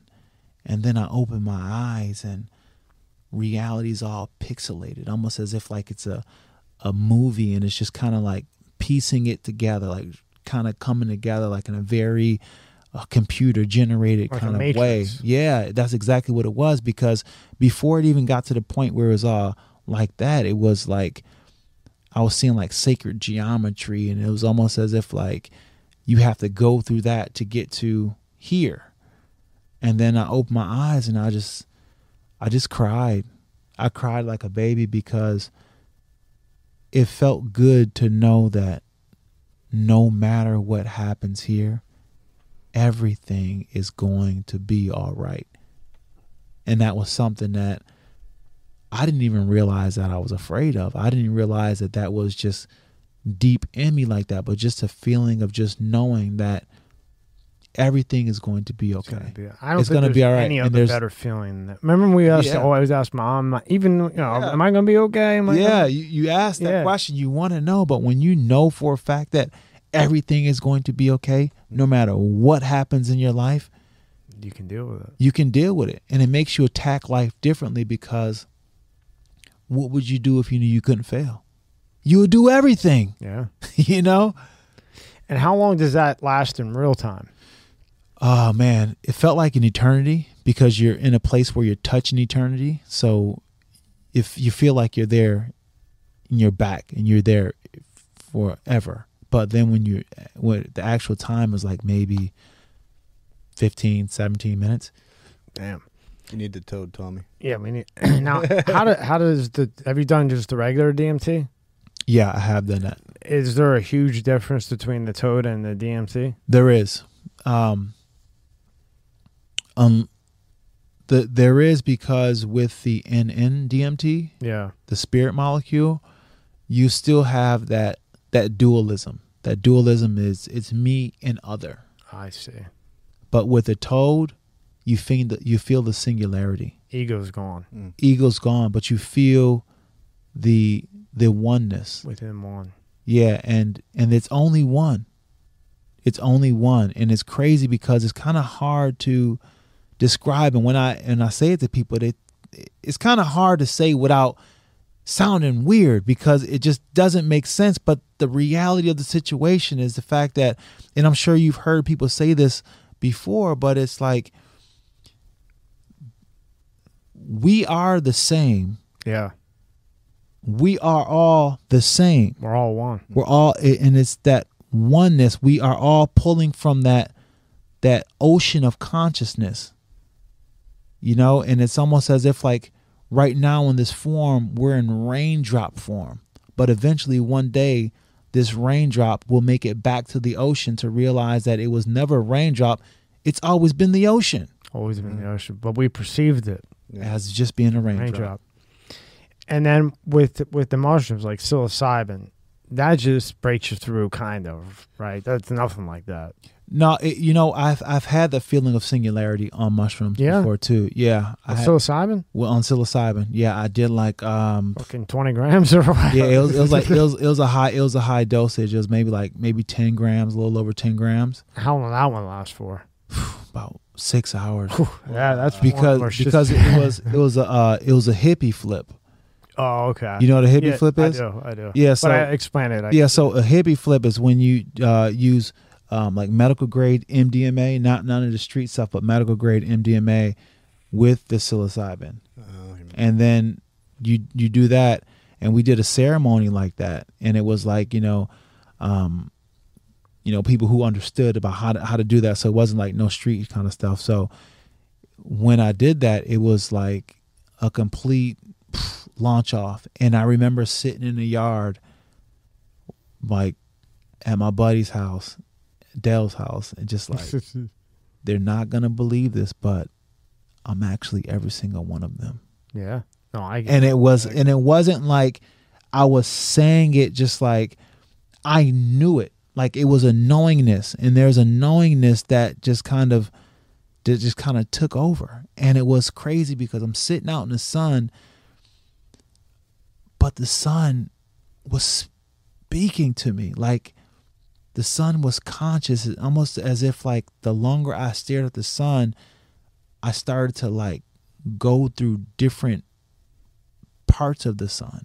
It's really hard to explain, really weird. I probably sound crazy as hell right now, Oh, but no, no. it came back to me like after that, like it was like like the sun very well may be conscious. And and and and I and I it sounds nuts, but we've been told that the sun is 93 million miles away burning in space. but that's what we project it to be. That's what we've been told. Told from the But time you're what if the sun is much different than that? or the moon. What if What if? it's much different than that? And they gave us that what it is, so that way it disconnects us from ever looking at it even further. Well, and then And really, because think about it. What is Yeah. light? Light is information. Right. And you What is notice one thing that, that, that they try to do. What do they try to do? They try to block out the sun. Yeah. They're trying to block information. And I and I'll even I was and I can even give you like in simple terms because I'm with you on this because after the I tried a lot of it. It takes a lot for me, but I'll tell you what I won't step on a flower. I I really believe, and no, uh, maybe I'm crazy too, but I I think they all have conscience and and there's no. This is really weird, but you know, in a, in a sense, there's no difference between me, that flower, that tree, that grass I step on. I, I think it all has a conscience. I really yeah, do. I, I- I can definitely uh, relate to that because part of that trip, I was walking through his yard, You feel it on your feet. and it, and the yard was it was prickling me as I was walking, uh, and then this knowingness told me to walk on the dead patches. And it was like, you know, walk on the dead patches because you're stepping on something alive. It's going to prick you, but when you step on the dead patches, there's nothing mm. there, and you're you're not gonna hurt your foot. And I started doing that, and I didn't hurt my feet no more walking in the grass. So there there's a consciousness that we can tap into. But the problem is the fact that we've built a world on top of the natural world. And we build the world on top of the natural world and we're disconnected from that natural world and we don't understand why things happen the way they do and we blame God or whatnot for it. But at the end of the day, we're living outside of the creation. And because we're living outside of the creation, we lost our connection to that creation.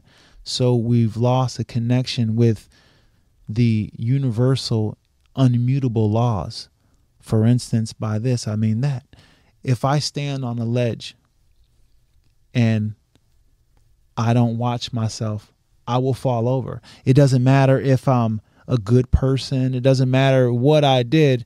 These are immutable laws. These are, you know, it's the law uh, uh, of gravity, right? That is called, you know, it's the law of gravity. You will fall. So there's laws in existence that they're unmutable. No matter who you are, no matter how your heart is, if you don't follow these laws, you're going to be subject to the penalties of which. And because we built a world on top of the natural world, we're suffering from these laws because we don't understand the natural world. I know I was going to say too quick, but the light sending information, that cartoon CoComelon. I looked into this deep Yeah. because I went down this rabbit hole path with all this, this stuff. They purposely make it like it's like 300 frames a second, and with Oh, the light and the pixels and the lighting, Yeah. and they do that so that the kid gets addicted to it. yeah, to the brain. It's just sending that information so quick. So you could come up with 27 other cartoons. Yeah. Th- The light is sending that information with those quick frames and pixels to the kid, where it's like yeah, the science behind it all. And within that, it's feeding them. God knows what's in the, the you know, who knows? You know what I mean? I mean, uh, and and that's the thing too, right? Like we we have these physical bodies, but at the end of the day, we're we're nothing but light beings. And and I say that because, you know, we we pick up on an energetic uh, level. Like there's a biofield that is emitted from our body. You know, it's measurable. You can you can take pictures of it. You know, with uh, I think Kirlian footage. You know, you like a frequency, right? Type yeah, of thing. yeah, you can see a frequency, and that frequency is nothing but light. And when we have meet other frequencies, negative frequencies and whatnot, and we have those things in our life, our job and our purpose in life is not to avoid those things, but it's for something else, which is called transmutation. You're supposed to encounter some darkness in your life, and because you are a light being, your job is to transmute that into positive light. And that's why we have the trials and tribulations that we have. And that's why sometimes we have it repeating over and over and over again because it's about transmutation. And that's what the spirit or the goal of existence is, is to to transmute these energies. You ever have a girl when you went out say, "Don't do it, don't go, don't go," and they used to always talk about you know the woman having the Oh, sixth the sense or instinct, whatever. Yeah. Yeah. Listen to me. If I would have listened to to her about ten different times, I would have saved myself a Oh, lot of man. trouble. I know. And I swear, I believe that women purposely have a way of accepting that frequency other than men. Well, because they bear life too. They have life living. They bear life. them. Yeah. You go back in time, man. All like king always had queen, mm-hmm. always. Yeah. W- women, women women are portals, right? Yeah. They're they're essentially portals in a sense. You know what I'm saying? How would they, know all that shit? That's what I'm saying. They have a connection with the divine that that men just don't really have, and they may not even be conscious with it, but it's Yeah, just something that's just inside of them, and they can't even say how they truly feel and how they really got it, because then we'll definitely think they're crazy. Well, it's funny because you talk about the oneness and everything being one, and you know, if you're religious or not religious, I don't think it matters. But you know, you know, Catholics, you know, believe there's God, and God created everyone in His own image and likeness, right? So you're created as one. and Mhm. You're Him. So technically, people say weird. We talked about this. So you're that's crazy to talk like that. We're technically all God, yeah. or if that's what we believe in God, we're all part of this God, and that's we're all the same thing. As weird as that sounds. Well, I mean, the Bible says that. Yeah. The Bible says that. Don't ye know that ye are gods? You know, the temple of God is inside of you. You know, and and, and you know, it's the temple of God is inside of us. So it, there there's there's a part of us that has that divine connection, and saying it in a human form, a form that's you know making mistakes, a form that isn't perfect. It's hard for people to really wrap their minds around that because they don't truly get to see what they are. And these mistakes and these things that hold us back from seeing our true uh, true beauty is something that keeps us on this train of, of misunderstanding of what we truly are and what this truly is. You know what's funny? Uh, Graham Hancock. You know who that is? Oh, yeah. But, Okay. He said he goes. I think every politician should have to trip, and every president should have to do DMT, Yeah. psilocybin. For, really? I'm telling And you. hey, listen, it made sense to me. Listen, I'm telling you, we, we're about five grams away from world peace.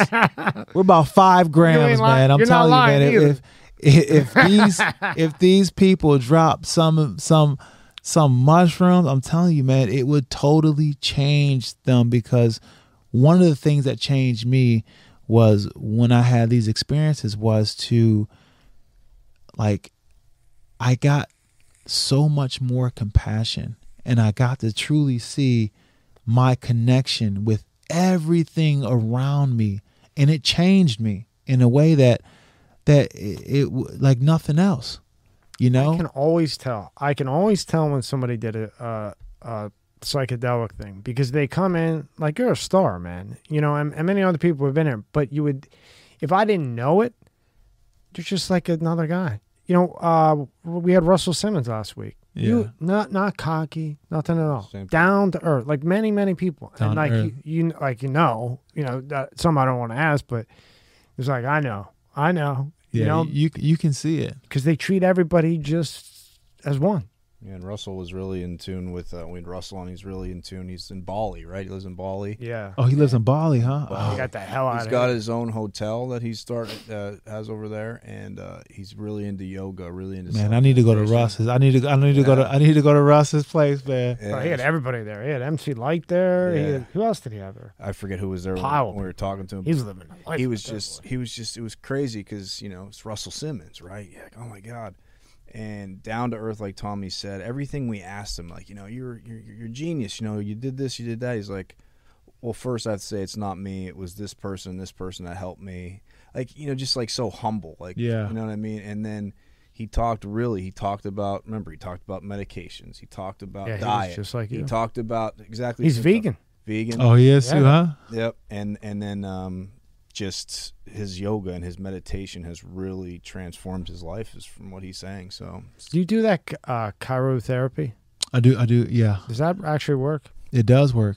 It does work. Yeah. I had Wim Hof, and he said just take a shower in cold water. It's the same thing. Yeah, pretty much. Yeah, Pretty it's much, you just don't gotta- easier way to do it. Yeah, pretty you got- much. if you cold, 50 cold shower, ice bath, whatever you need is just that that contrast to get your body to start to the There's process. some real of- science in that. too. yeah. Now, being having all this said, when you went into Suffice and you were the underdog, you must. At first, I was thinking, you know, I was going to ask you, you know, how'd you feel about that? But I already know the answer. I bet you loved being the underdog. I loved being an underdog. I loved when they booed me.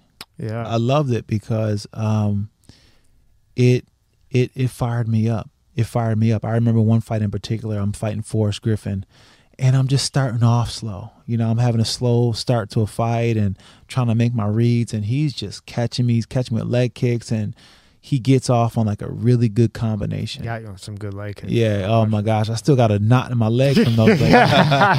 So he was getting off on me like kind of something nasty. And uh, he backed me up to a cage with a flurry and a combination. And I just hear the crowd just like cheering and, you know, yeah. okay. And I'm like, oh, yeah, okay, this is what you want. And I look at Forrest and I was just like, I did a gesture when I was like, suck my dick, bitch. And I hit him. and he was just like, it- like, like, I don't even know where that came from, but it was just a part of me that just kind of was just like, I refuse to go out like that. And, and that's the difference. Like, when I fight, the person who you see before you, he never fought, you know, but there is this other part of me that's like Sugar Rashad. That Sugar part just comes out and he's a performer. You know, he's down for it. He's down to go out there and show out and just have a good time and, you know, try to freestyle on somebody. And, you know, that's that's what I love to do. I love that. And it was uh it was part of the fight for me. Like I would just wait until that moment where I would just fall into that flow state and I wouldn't be thinking.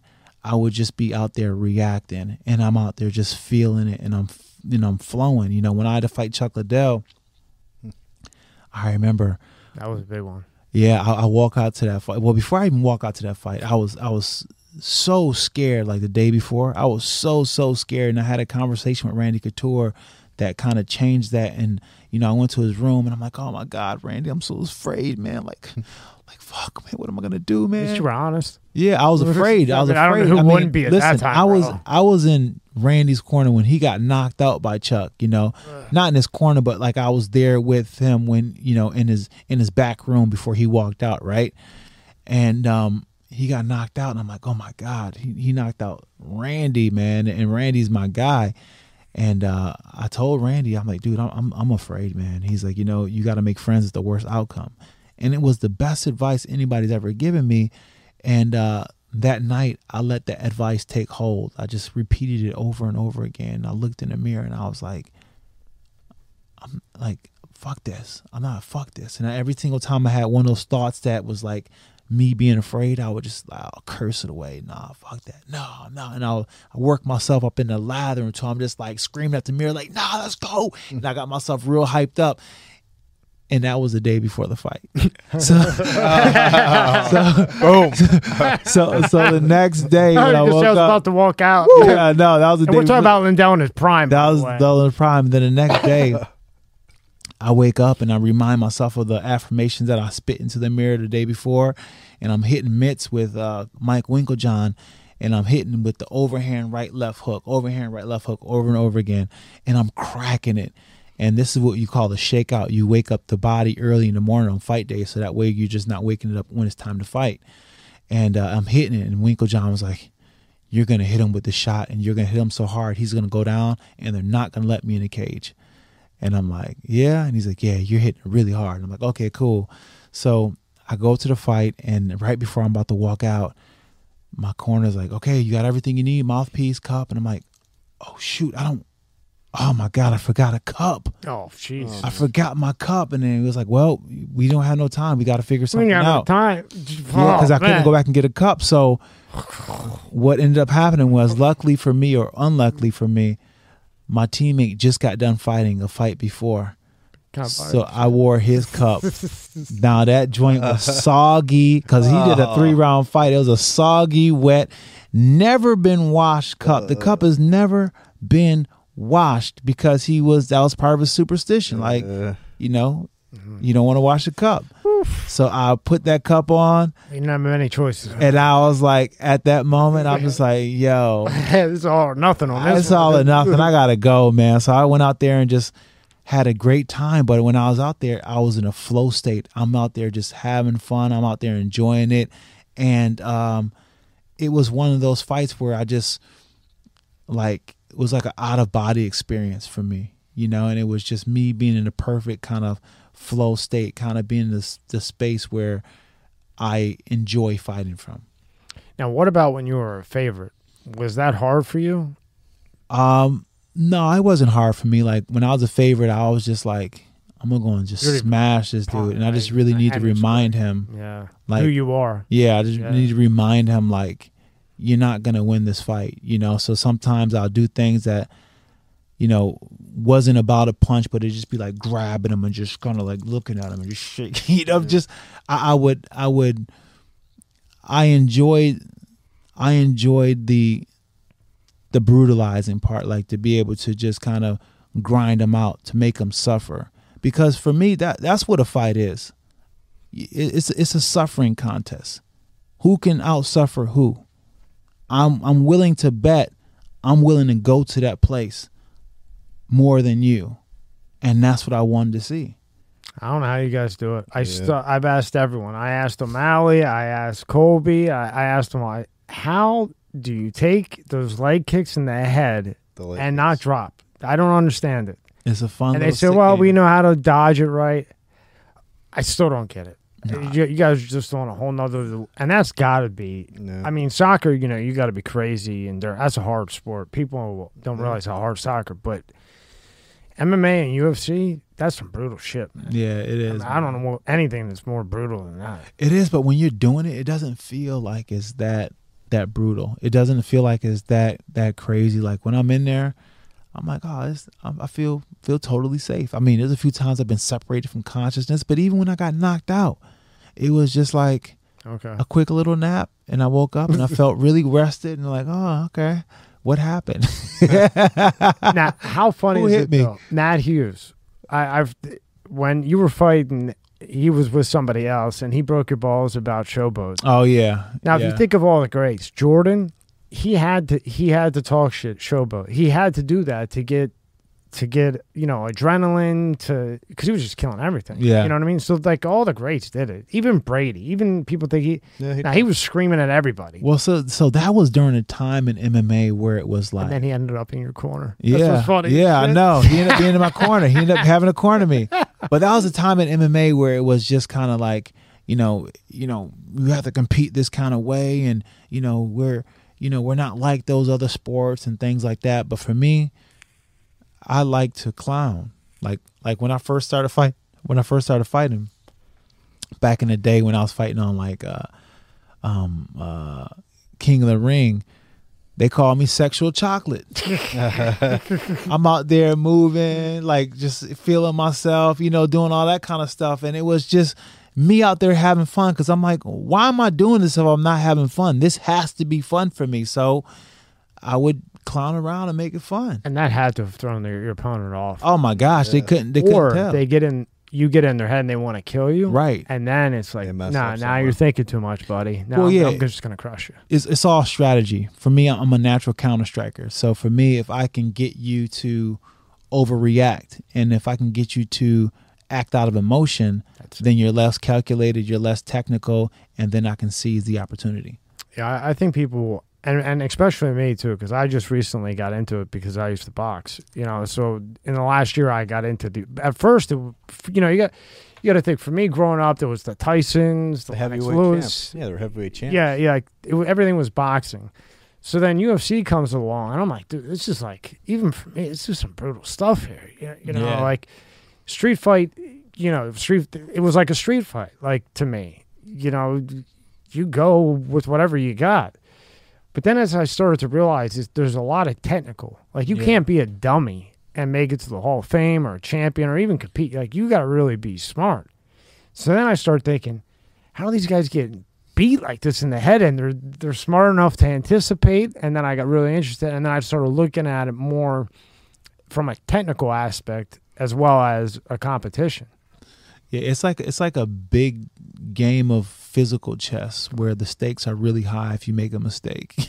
yeah, that's a great way to say it. Now I know a little bit too much about uh, Jim Jones, but he's or Jon, Jon Jones. Jon Jones. I know a little bit too much about him, but he seems to always come up. He came up with uh, Colby. Colby's roommates with him. Yeah. they have their thing. Uh, but with you, you guys were training together, right? Yep.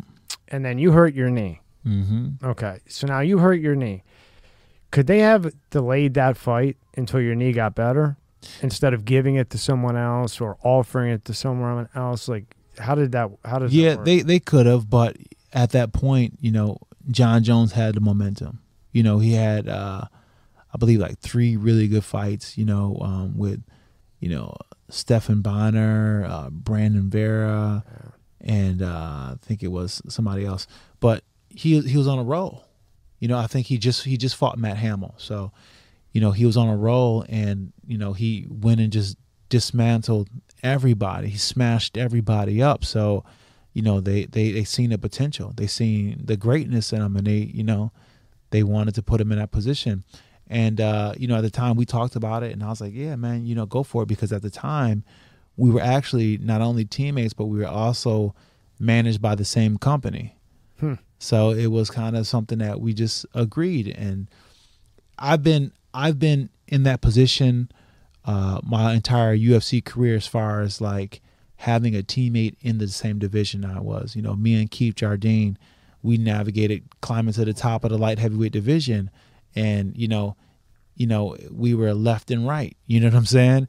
And uh, you know, he took one side of the bracket, I took the other, but at the end of the day, we always made sure that we didn't fight each other.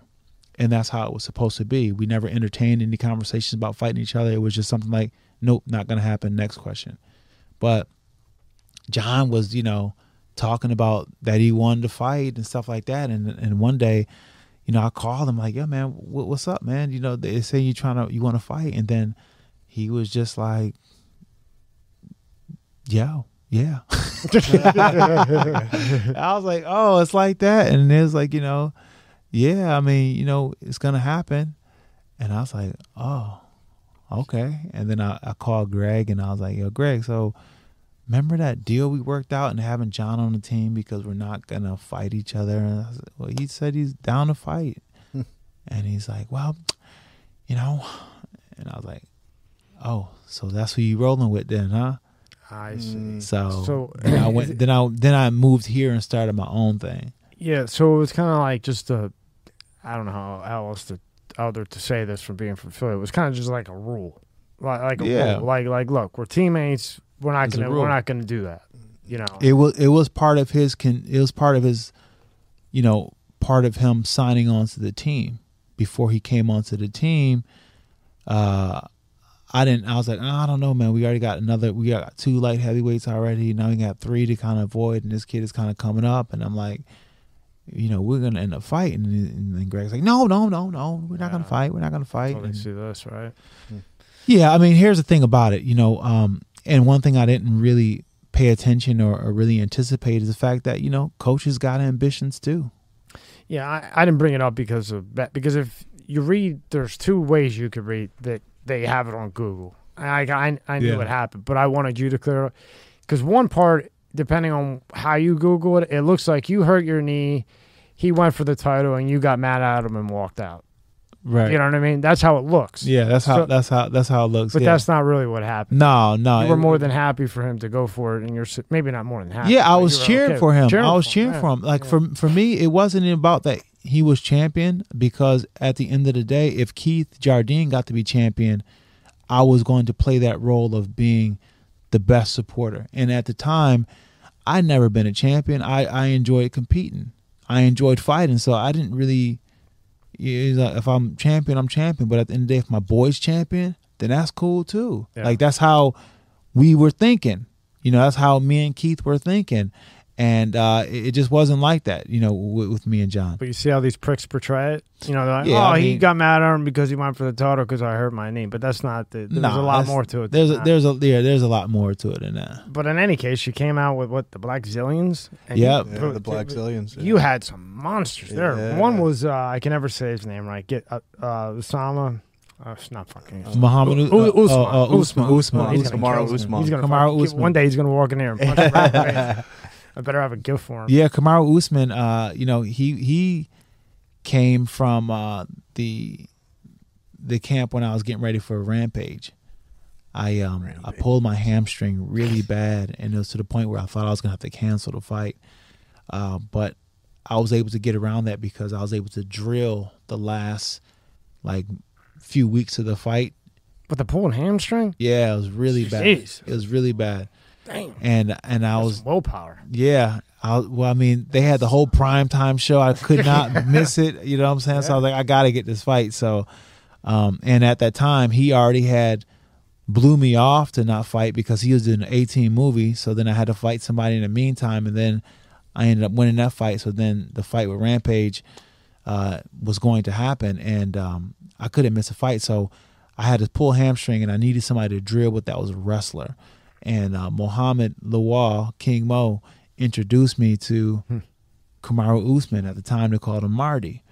And um, you know, me and Kamaru right out the gate, we started drilling around for a little bit. But before you know it, we're like in a full wrestling match for like the first takedown, and I'm not even supposed to be wrestling.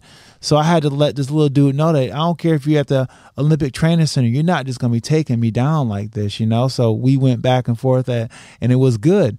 And um, I came out of that camp like one of the best things about that camp was having him. Now I have a training partner that does collegiate wrestling and the and, and that does wrestling, wrestling, you know, and that was big for me because as you get into the sport of MMA, it's easy to have your wrestling decline because you're not wrestling at that level because people in MMA at the time were very easy to take down. So technically speaking, I didn't have to do as much to take them down. But over time, that deteriorates my skills of being able to take people down because I'm not doing all the steps necessary to take them down. So I wanted to get with somebody who was really good and proficient with the takedowns, and I got Kamaru. So when I started my team, I'm like, dude, you got to come out for for training camp. And he came out to Florida and he stayed as long as he could. But he's like, oh man, I got to get back. And I was like, dude, I mean, wrestling is wrestling, but if you fight, you can make some money. You can do your thing. And he's like, I don't know, man. So then he went back to Colorado. And then his coach was kind of putting some pressure on him, making, you know, like you got to choose this or fighting. And he chose fighting. He came back down. He lived with me for about four or five years Wow. and uh, you know, I, I, I made sure he had everything he needed. You know, and you know, he he ended up growing to be what he is now. That's crazy, right? Yeah, Just how man. things happen. It's just crazy. I mean, but in that camp we had. You got Um, monsters. yeah, Tyrone Spong, Vitor Belfort, Alistair Overeem, Oh, the late wow. great Rumble Anthony Johnson, Oh yeah, Michael Johnson, Michael- uh, Wow. Gilbert Michael Burns. was in there too. I love Yep. Gilbert. Yeah, Gilbert. Gilbert. I like Gilbert Burns. Yeah, we had we had some like some true killers in that room, man. Like it was it was unbelievable. We had Mario Sperry as a coach, Kenny Monday as a coach, Mike Van. We had some of the best people that came to the What's gym. like the worst, like from an outside perspective, like watching UFC. I love the UFC, seeing the fighters, and I may not be in it as technically as some guys are. Like my one friend, he he is religiously with UFC. He could tell me all these stats and all this different shit.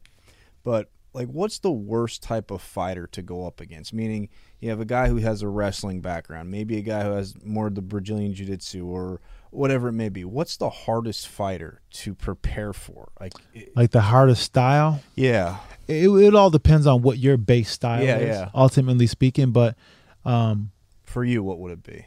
it was always uh, guys who are just kind of really crafty with their striking. Like the striking, like the striking guys were always more of a challenge, and and even and even some of the guys that had um, really good judo was difficult because judo is like the antithesis to to wrestling, you know, and, and it's easy to kind of get in wrestling position, but when it's judo applied, sometimes you can get out of position. But I mean, outside of just the technical aspect of it, my always hardest fight was just that blue collar, hard nosed, not really good at that specialty, but just has that die hard mentality, just hard to break and hard to bring to that point where they're gonna quit. You know, and that's what it's all about, just really making like bringing the guy to the point where he wants to quit. And that was for me the favorite part of, like that was my favorite part of the fight was the moment that I broke my opponent down to the point where I'm looking at him and he just quit on me. And it's the it's the weirdest thing. I don't you, even know how to You even loved it. You loved going up against somebody that, that wasn't gonna quit. That wasn't yeah, gonna I loved it. I loved it. But Yeah. even with the guys that weren't going to quit, I loved it because I That's I loved mean, I loved yeah. breaking them. Yeah, I loved like the like trying to yeah, I loved to break them, and then all of a sudden, this guy that was just so hard and so unrelenting, all of a sudden, just kind of just concedes. one slip. Yeah, just concedes. And the thing about it is, it's like you don't realize like it's it's something that's like um, it's it's an energy that they give off. They're not even saying nothing. They may not even do nothing as far as an expression, but you just feel it in an energy like they just they just gave up. And then you look at them like, oh, I got your ass. And, and why do you think like yourself, you know, from TUF champions, nothing but champions? Why do you think? You know, the, I think the reason why TUF has produced so many champions is because of the style that it brings you into the UFC with. You're mm. fighting in a tournament, That's right. you know, One after another. one after another, and it brings you in on the the heels of just having to fight just to be in the in the space. And then once you're bred in that mentality of like, I gotta fight, I gotta fight, I gotta perform, I gotta perform, it just gets easy to just do it like that. You know, I gotta perform. For for me, I was just uh just chasing Forrest Griffin. Forrest kept winning, so I'm like, dude, I gotta keep winning too. And I just kept winning and Forrest, you know, Forrest kept winning too. And it was like, man, I gotta catch this dude. This dude is, you know, he he- he's competing in the same weight class. I want to catch him. I want to fight Forrest Griffin. And it was uh it, it was like one of the one of the the great things about that time because, you know, MMA MMA was still sorting itself out. You know, there's a lot of you know sponsors and a lot of money coming in. They'll give you like you know seventeen thousand dollars, fifty thousand dollars, seventy five thousand dollars just for putting patches on your pants. And it wasn't even about what they can get. You know, it wasn't about the ROIs on it. It was just about them having them named. It was like a little bragging. Look, my name is on those shorts. You know, Yeah. and it was it was a fun time in MMA. It, it was a time like no other, and it was um, it was it was it was the best time of my life because it was it was like the Wild West. Like nobody knew what was going to happen with the sport, and we were all trying to compete in the level of trying to get recognized as a sport. You know, I mean, I remember I told my mom I was gonna be a fighter. And said. she was like, wait, wait, wait, wait, wait, Rashad, Ra- Rashad, hold on, Rashad, Rashad, hold on, shit. Like, shot that she, she probably said shit too. Yeah, right? she did. So she what? She said, Rashad, look, you mean to tell me, Rashad, you went to school for five years just to fight, Rashad? That don't make no damn sense, Rashad. but she came from that perspective all the way to being like, Wow. like custom model, like, okay, Rashad, look, Rashad, I, I watched your last opponent, Rashad, and look, he gonna he gonna try to put that pressure on you, and I'm just like, you know what I'm saying? She get all this. Uh, like, are you my mom? Yeah, she like, "R- and Rashad, and Rashad, look, when you hit him, Rashad, keep him hit, Rashad. You gotta, you gotta get it all the way through, Rashad. And listen, Rashad, you gotta listen to Joe Rogan, Rashad. You gotta pass that guard, Rashad. I'm like, Ma, I can't hear Joe Rogan when I'm out there. I don't know what Joe Rogan's saying, But you can hear her. yeah. but she, she was just, she just became like, so, um, that's so a super big fan of it, you know. And even now, she still watches some fights. So then, you know, you champion, make it to the Hall of Fame. Looking now, like at that time, looking now, how different is it now from what four years ago? Um, it's it's way different now. You know, Way the different. the sport ha- has grown so much, and you know, it it has uh, you know, there's a lot more money in it right now, and it's just it, it's it's grown. The promotion has grown so much. The promotion is more.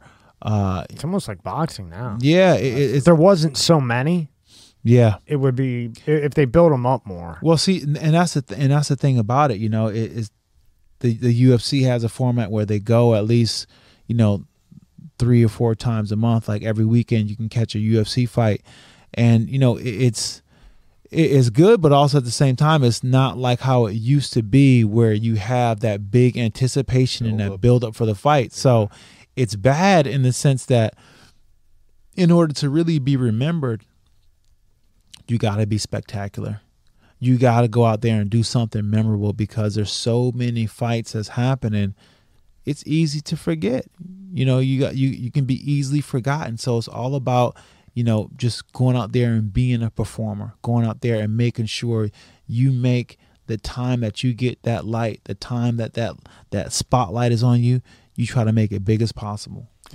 Oh, God. Any guys uh, that came up before you that you really like looked up to, or was like, man, I really like this guy, I like his style, or you know, any of the you know people that came before you in the UFC that you really looked up to. Yeah, um, I mean, uh, I got to train with most of them. Uh, you know, I I, I learned jujitsu on DVD uh, from Mario Sperry, and he became my coach.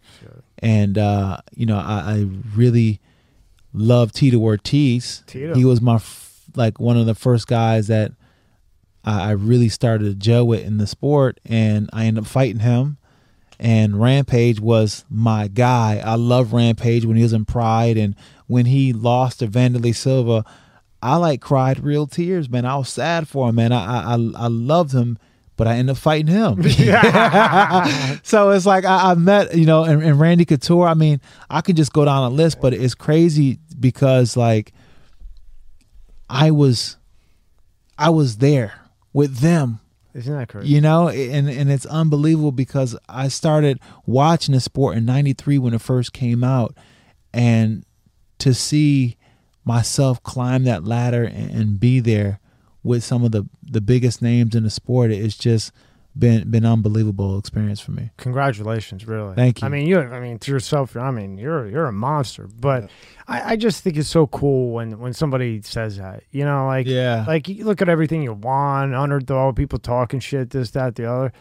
But you did, you don't have to say that. But you were like, man, you know, they. I looked up to them. I got to hang out with them. You know, just like a. Now I really know you did a couple trips. no you know it, I'm just uh, joking with you. it- it's one of those things like Sounds like your mom kept you humble as shit. Absolutely, absolutely. You know, it's one of those things where it's like, um, once, like, I was never one for like being celebrated. You know, I didn't really care for the celebration because for me, I always felt like no one can truly give me what I can give myself as far as from you know bringing my spirits up and stuff like that. And I always was in a mindset of that, you know, you got to be careful the congratulations you receive from people because you can build your you can build your your foundation of who you are in what uh-huh. they say. And then if they take it away you're left in pieces right? Because that was your foundation. So I, I try not to care too much what people say and coming up in the sport i was booed a lot so i definitely try not to care what people say but when i got to be uh, put into the hall of fame That's something. that was something that that hit me in a different way. It hit me in a different kind of emotion because I didn't realize what I meant to other people. And that to me was the most special thing. Like hearing people tell me the stories of I started fighting because of you and you know, and starting taking a look at all the things that The inspiration. the inspiration that I was able to do. You know, I was a pioneer in starting MMA. There's a team in Lansing, Michigan called Team Mercy Lago. Me and uh, Joaquin Rodriguez, uh, and, and and you know started that team, and now that's one of the the best teams in MMA right now. They're doing their thing. You know, they have a lot of good fighters now, and I helped start that. You know, and you know with Jackson's, I played a huge role in all that, and you know trained with GSP and Keith Jardine, Nate Sure. Marquardt, and all those guys, and yeah, David Loiseau, and we had like this big trifecta training camp that we created between Denver, uh, New Mexico, and uh, Montreal, and um, I got to be a part of that. And then I come down to Florida, and then I start the Blackzilians, and then a Blackzilians just became a huge mecca camp that ended up beating American Top Team in the Ultimate Fighter show. Yeah. How about that? Yeah, and everybody that comes from that, you know, from that team are now doing a thing. The Gilbert Burns, the Everything. you know, the Kamaru Usmans, Yeah. Henri Hooft, Greg Jones. Greg Jones, the coach of Kill Cliff right now, which used to be the Blackzilians. I hired him. Oh. I hired him and brought him on. But Greg Jones is one of the greatest college wrestlers of all time. That means something. I wrestled realized him. That. I wrestled Greg Jones in college. Wow. And because he was so good in college, because he was a man, I wanted him to be part of the team. I wanted him, so I brought him on the team. And now he's heading up that program and he's become an amazing coach over there. So it's like through me, a lot of people came, and I'm just like, man, And not only that, they can support their families. yeah, it, wa- it, was, it was it was it's been a truly a beautiful experience and getting that moment to be Hall of Fame, getting up there to share that speech and talk about it was su- an emotional thing. And then when I was up there speaking, there was an earthquake that happened. Oh my No god! You got Yeah. you got bad luck like I got. yeah, bad it was luck. an earthquake. Yeah. There was an earthquake as I'm doing the, the my Hall of Fame speech, and it was just like I was like, oh my gosh, there's an earthquake. You can look it up on YouTube, but it's crazy, man. It's like um, it was like something divine. You know what I'm saying? Like See if you can find that. Word. yeah, just put it, just put in Rashad earthquake uh, on YouTube. You could have looked at it the other way. Like, yeah, I was that good. Yeah, I'm telling you, I shake the earth, baby. I'm shaking up the earth. You should have made money on that one. I'm man. telling you, Took man. But it, it was uh, it's been quite an experience, you know, and, and being able to still work with the promotion. You know, I still work with the promotion, doing analytical work. You know, uh, working with the UFC side of ESPN, and then working with ESPN side of the UFC things, and and uh, it, it's just been. It's just been an amazing, amazing experience. yeah, because you did some broadcasting, right? Are you Yeah. still doing it? Yep, I, I still I still do it. I just got back. Uh, We did something last night. The Ultimate Fighter 31, season 31, just kicked off with Conor McGregor and Michael Chandler. Conor McGregor. Yeah, Conor McGregor's back in the He mix. looks jacked. Oh that my boy gosh, looks big, boy. he looks stupid, stupid Jack man. He's he looks like a big boy, man. So we're gonna see if that play, fight plays out. He still has to do a few things in order to make that fight happen, as far as entering in the USADA pool. But I mean, that's gonna be another big So, epic you season. think he'll fight? yeah, he's gonna fight. Oh, here it is. Is this it? This is it. Play. I got into karate and um, Again, Carl You know, the instructor there. Uh, at first, I was able to pay, but after a while, I wasn't able to to pay anymore. And he allowed me to train there for free in lieu of uh, I, I had to clean the gym. But it was good discipline, you know. All of that, you know, it it, it paved the way for my my. Oh, it was an earthquake.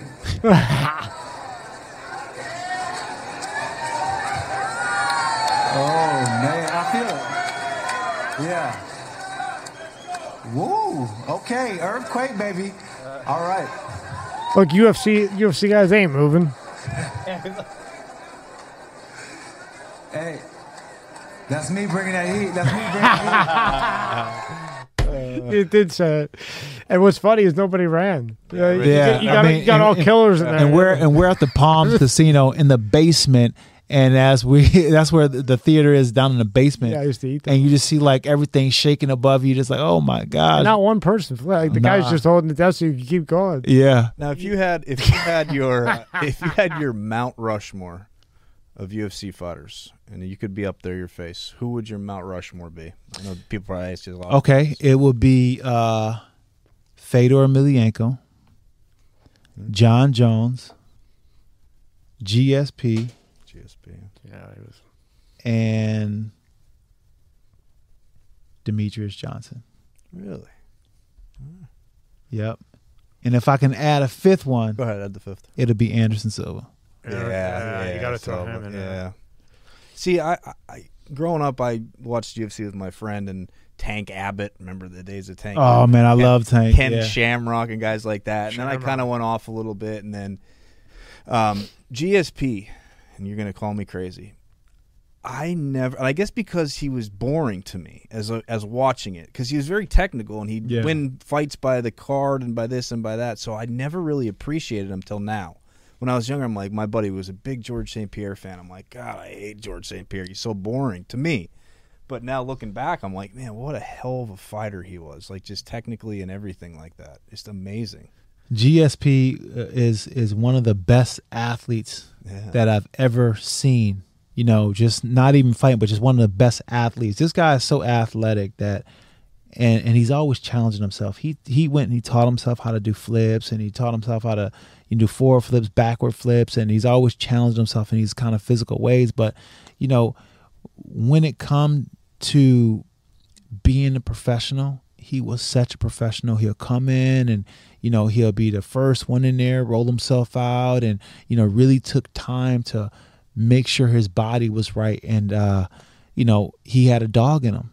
You know he he had a dog in him where you just weren't gonna roll him over. He, wasn't gonna quit, and he was um, one of the funniest funniest guys I I ever. Yeah, GSP I is think that. GSP, oh my gosh, this dude is the funniest dude. He's so so funny. You wouldn't even believe it. Like, like he'll hang out and he'd be like, uh, my my God, the Rashad, I swear, if you will see what I do last night, you would not be my friend. Like, my goodness, tabernacle the colors, and he, he- you know what I'm saying? Like GSP was just, he, he's just that guy, man. Really, really fun guy, but uh, one of the best athletes that I ever got a chance to to work with.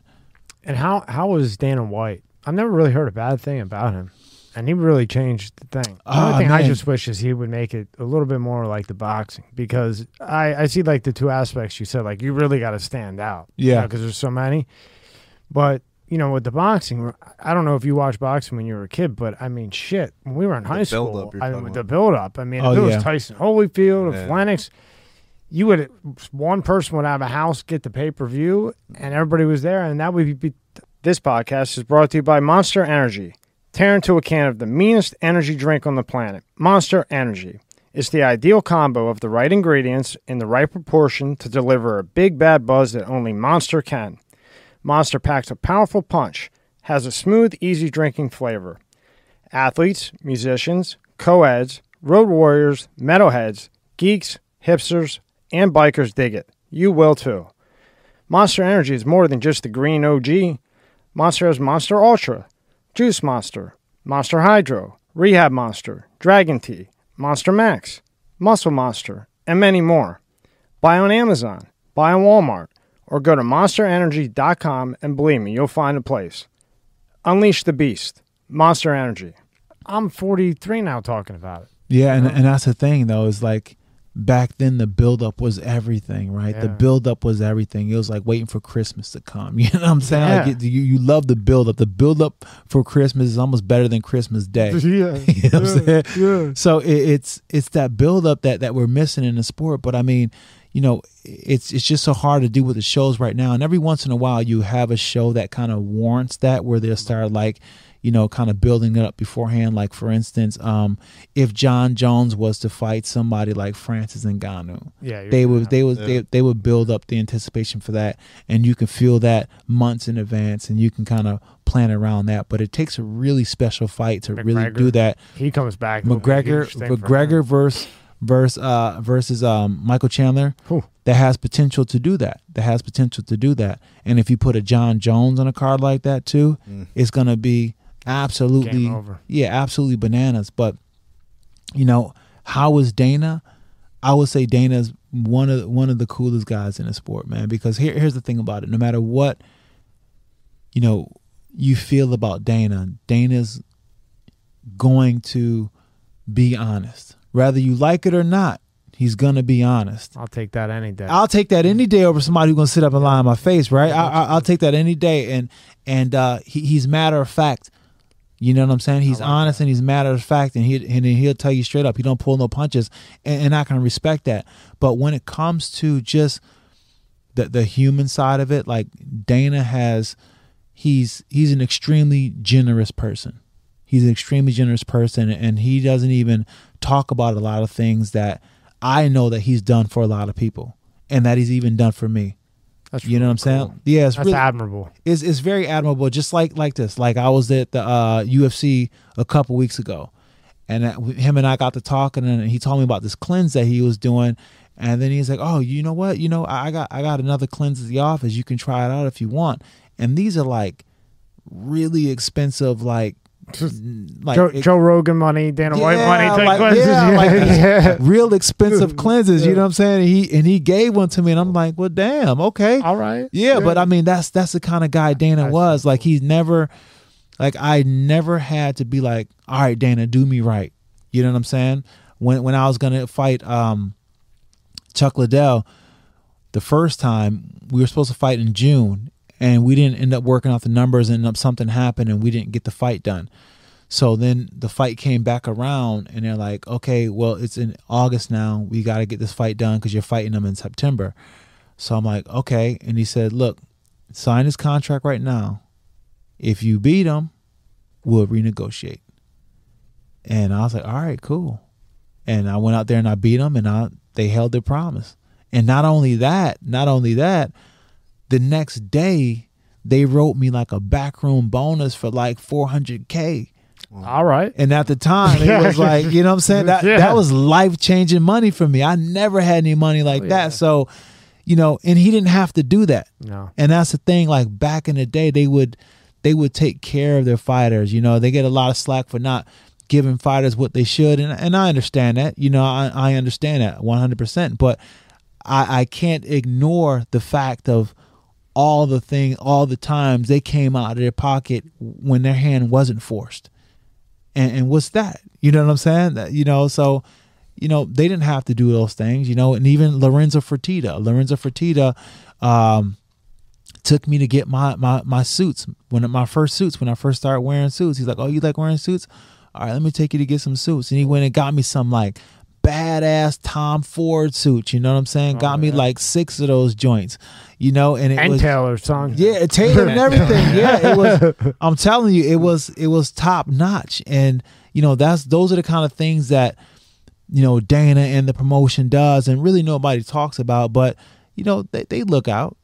I, I like how he didn't gaslight you. Like if you, uh, you know, this fucking gaslight. I got this. Uh, I don't even know why I'm saying that. This generation's getting in my head. I, you know, how many people I said, "What the fuck is gaslight?" Yeah. Now I'm saying, uh, but a- at least they weren't like, "Hey, if you fight Chuck Liddell, you know, then we'll give you this, this, and this." Blah blah blah blah blah. I was like, "Look, if you win, Yeah. straight up, Yeah, You know, I- straight I, up. I, respect that. Yeah. I just guess, what I've I guess from an outside perspective, I mean, you're in the sport, you you fought it, you you know made the money you did, but it's almost, in my opinion, and correct me if I'm wrong, but like without Rashad Evans or any of these fighters, it's not the UFC, but without the UFC, you're not Rashad Evans or these guys. I mean, you're still yourself. I Right. mean it like that, but Yeah. it's kind of like a two way street. It is. It it it is, it is a two way street. And here's the thing about it: like you know, we're a young sport, Yeah. and and and to be compared to the big three, there's been a lot of years that has gone by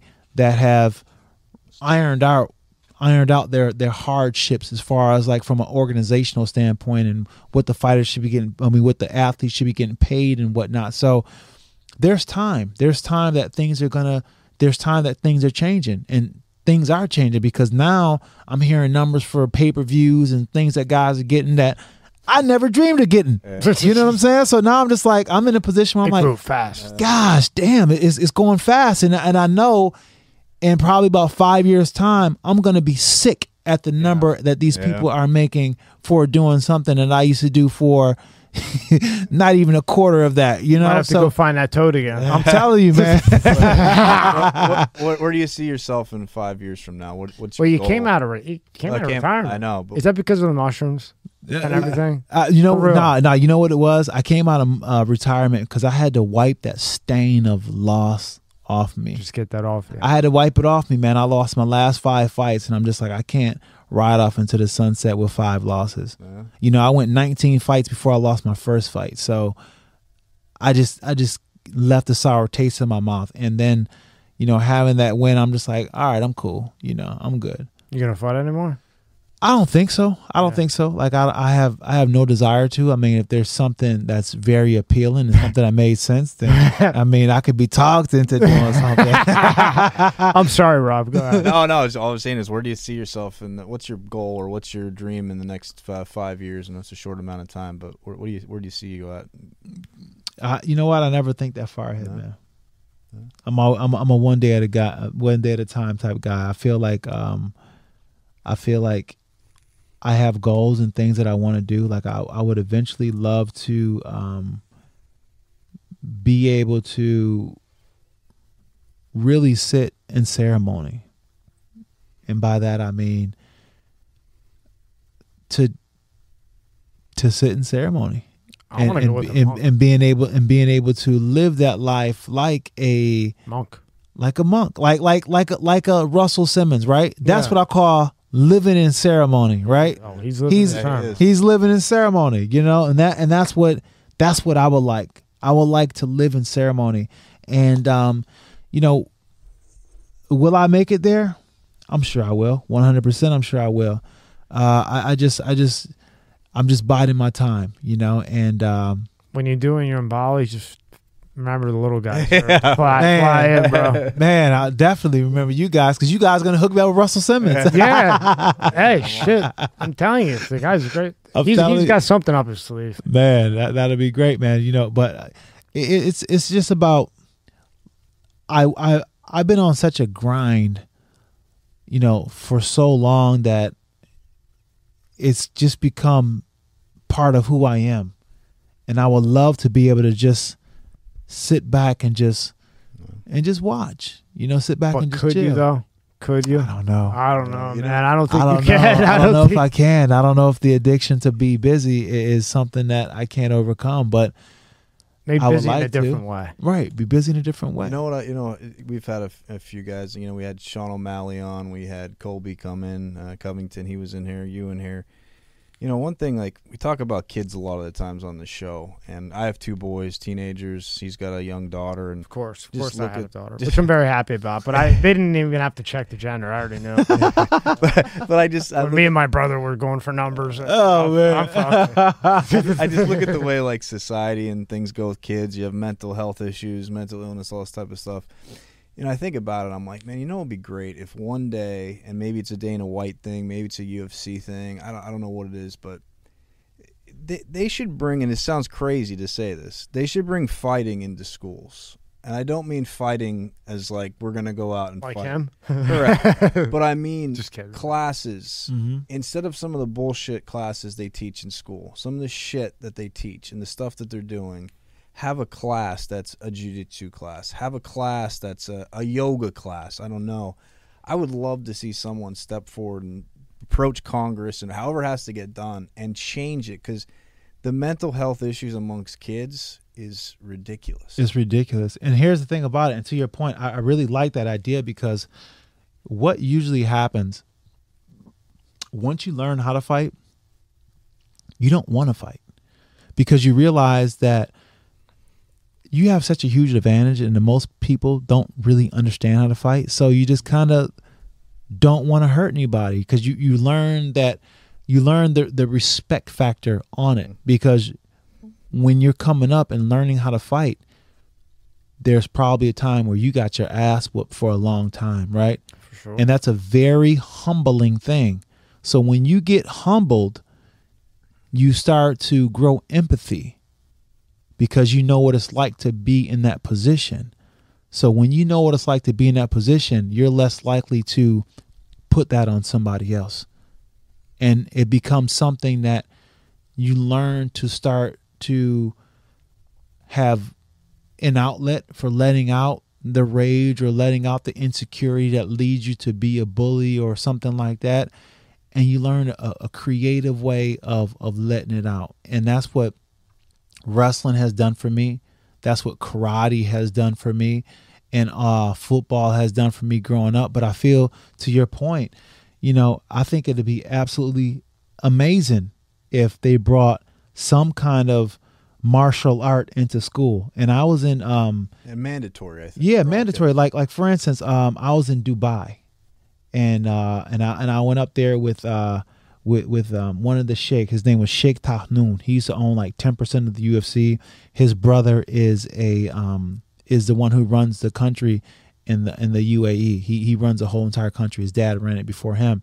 And did they i'm sorry to interrupt you. Did they have the airplane taxis yet the airplane. They got, they got them now. Yeah. No, I, oh, didn't, I, didn't, I, didn't, I didn't have the air, but I didn't experience that. They came out with them a couple, maybe six months. Ago. They're so far ahead of us when it comes to technology. They like a lot of damn money hitting. Oh my gosh! I mean that that whole experience was was something else at, at the UAE and, and with Sheikh noon when when it comes to just having experiencing so much opulence and wealth and just it, just craziness. You know what I'm saying? It, it was unbelievable. But they they bring jujitsu into their school. It's like part of the curriculum. They have a bunch of jujitsu guys that go there and they and they all train in the school. Well, that that guy that brought you back, Mike, the manager. Yeah, his uh, his son's in it. He's like what six, seven? Yeah, I, know. I remember the, and he was a little skinny kid. You know, not a big kid. This guy's kicking everybody's ass. Telling you, man, it, it does amazing for your confidence. And like you said, I could see how how that would give empathy because somewhere along that line, you're going to be the one on the ground. Yeah, and you you don't really want to do that. And the guy coming up to you that thinks he's got some hands. I really would love to see that though. I, I thought yeah. about after a couple of you guys we had. I put my daughter. In I'm Shit. like, I, my kids, uh, they were in it and they st- took a hiatus. Now they're going to go back into it. Um, I, I just think we see all these issues with kids and bullying and all this shit, and you know, then they'll have, well, it's a bullying day today, and you're going to wear orange today. Well, do they really? That doesn't have. Well, they have bully days where you a certain color. I think orange. They wear a color for a bully. Bull, it's like bullying day. I oh, think it's my orange. grandpa would roll. But I think like teach the kids how to stick up for themselves, and, and then you won't have so much the bullying like you're saying because you Yeah. get humbled by some. Somebody's going to humble you. somebody's going to humble you. You're going you're Yeah. going to get humbled. You're going at some point on your martial art journey. Yep. You're going to be the nail, and you're going to get hammered, and you got to deal with that in your mind. You got to deal with that, and and when you deal with that, you got to be like, wow, it's not too fun to beat up on people, you know, and and and also like when you start to grow in the sport and the and the martial aspect of it, you have like this code of bushido that kind of, you know, takes over where you realize that that this martial art is is something sacred. You know, it's something sacred because it puts your physical body in touch with your conscious body. And it's the it's the bridge that you have a lot of times where you start to realize that it doesn't really matter how physically I'm good at doing this technique because somewhere around along the lines there's a marriage between the two of mindset and this technique that I'm learning. And when you learn to make the technique your own, then you become the artist. Then it's about displaying your art form. And that's what I used to love about mixed martial arts because only I can move the way I move. Yeah. you know and, and that's me bringing that sugar that's me bringing my martial art aspect to it that's my expression and the canvas is the canvas that i'm going to paint blood with my opponent Yeah. And nowadays, like uh, if I'm out at a out, I was a Golden Glove boxer, right? Back then, I was the shit. Now, uh, uh-uh. uh, just in case, just in case there's some MMA in you that you Yeah, got. I'm telling you, uh-uh. man. I'm good. got- I'm you good. gotta I be don't know. I don't. I'm not. I don't know. I don't want to be. I, you're good. I don't know. you know i, I recently i recently even to take it another step further i recently started not recently probably about almost two years now i started taking this uh this weapons class this weapons class where um it's we learn knife we learn stick and we learn gun and we meet every saturday sometimes we meet twice a week it all depends what everybody has going on but you know th- this guy named jeff cantor uh, out here in West Palm Beach, you know, he teaches us. And he was a mercenary in Asia for a while. And, um, you know, he was just like, you know, he's, first of all, this guy's a genius. He's written like probably about 20 something books. And they're like intricate, like detailed, amazing books. And not only about like, like, he translates what he is able to do with weapons and a like a war situation to business to whatever aspect that you know anything and and he's so good at that he has such a good mind for it but we meet and we train with this guy and this guy's uh you know cantor is probably about i don't know maybe 64 65 years old right older guy and he's the real life liam neeson this dude cantor he is unbelievable like I thought like, okay, I know my shit. I'm a fighter. Like I'll piece this old dude up. Uh huh. The first time I went around this guy, I was trying to do a little something. He killed me about eight times before I even was able to move. And I'm just like, I never felt so vulnerable. But it's that humbling part, right? And I'm just like, damn, man. Like, I know how to fight, but sometimes me knowing how to fight could actually be my hindrance because I'm not aware or prepared for the other elements that a street fight can bring, which is a weapon. Yeah. And especially nowadays where weapons are are rampant and especially in, in South Florida where now in July there's going to be anybody can conceal the carry. You know, anybody's going to be able to conceal carry. You don't need to have a permit. Oh really? Yeah, in July. Oh. So it, Wild you, West, you know, baby. so it, so it's the wild it's the wild west out here, you know. So I I um I really wanted to learn how to defend. I wanted a gun, and I wanted to learn how to use a gun. I just didn't want to have a gun but yeah I got a gun. I wanted to be like proficient with my gun. So I learned some. You know I went to him to learn some gun proficiency and weapon proficiency, and it's been the best class that I ever done. And when we get done, I'll exchange information so that way, Yeah. if you guys ever want to come and check it out, you can Yeah, come and check do it it. out. But it it has been one of those things that's made me realize that fighting is not the end all be all. There's still another level. That's what you could do with your time when you get bored, right? You know what? A funny story. Remember Rick Prado? Yeah. So Rick Prado was the head of the CIA, and we've had probably 10, 12 CIA guys in, and they go, "You had Rick Prado in, right?" So he writes a book, and on the book it has a knife, and it comes outside of the book cover, and I go, "So Rick, what is it with you and these fucking knives? Like, what is it with the knife thing?" And he goes, "Well, you know, in so many words, uh, you know, I'm, this is my words what he said. I don't want to put a, words in this guy's mouth. You know, I'm cool with him, but everybody would expect him to come with a gun or crack their neck." He would just come with that knife, and that would be it for you. I'm telling you. And now at what's what is he seventy four? He's older. Yeah. Him and this other guy, uh, Bass, who was in uh, what was this show called? The Blacklist. Blacklist. He was actually in the Blacklist. Both retired CIA agents. They go find missing kids at Wow. seventy four. Yeah. like And guess what Rick takes? His knife. His knife. That's all he got. Yeah. and he you. comes back and the job's done. But I'm telling you, even guys that were hiring him at one point, they go, Rick Prado. Oh, that guy's a legend. So I don't know what he did with that damn knife, but I can tell you, He put in some work with that knife. yeah, man. you may have had a gun, you may be MMA, but he knew maybe he knew all of it. You know what I mean? Yeah, there, there's a different kind of energy when you interact with somebody who has like um, who's been through it, right? Who's been through serious war, who has, you know, uh, killed people in battle and stuff like that. There's a different kind of of energy to them, and you can kind of see it. Like when I when I work with my guy uh, Jeff Cantor, he's showing a move and he's showing a technique.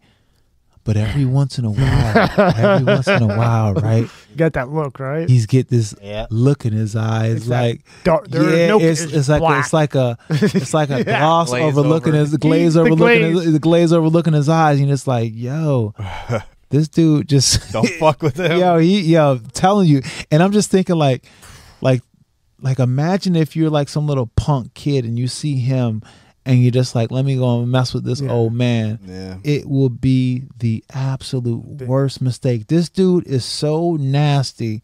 It, it's it's unbelievable. and that's how that's how Rick was. And he was the nicest guy in the world. Yeah. But when he would start talking about some things, You and this guy's seventy four, I'd be like, "Fuck that, man." Yeah. Unless even if I had a Tommy gun, I'm running, and I just I don't know throw over chairs or something or calling the police. you know, and they get that film, they get that get film, that- and it's like, boy, I I hope Run. I hope whoever is around him when he's going to the grocery store opens that door for his wife because they don't want to upset this guy. You know what I mean? yeah, yeah.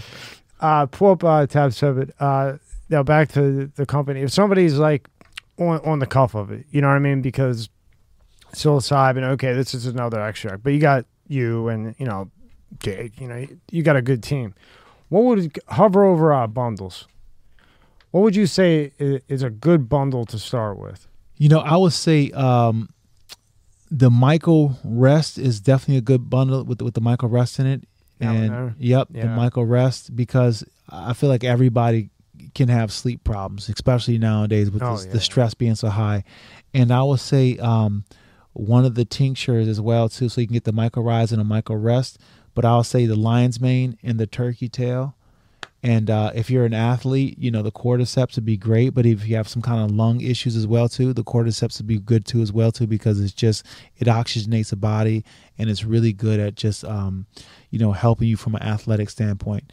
And um, yeah, I mean they're, they're all they're all dope. But I would say I would say if if people were to get the the Myco Rise and the Myco Rest, that would help with being able to manage your energy levels because even with the uh, the Myco Rise that has cordyceps in it, so you may not need a tincture, right? Yeah. And then and then the um then you can get like a lion's mane and a turkey tail, and that'll that'll help the cognitive function, and then a turkey tail will help that gut.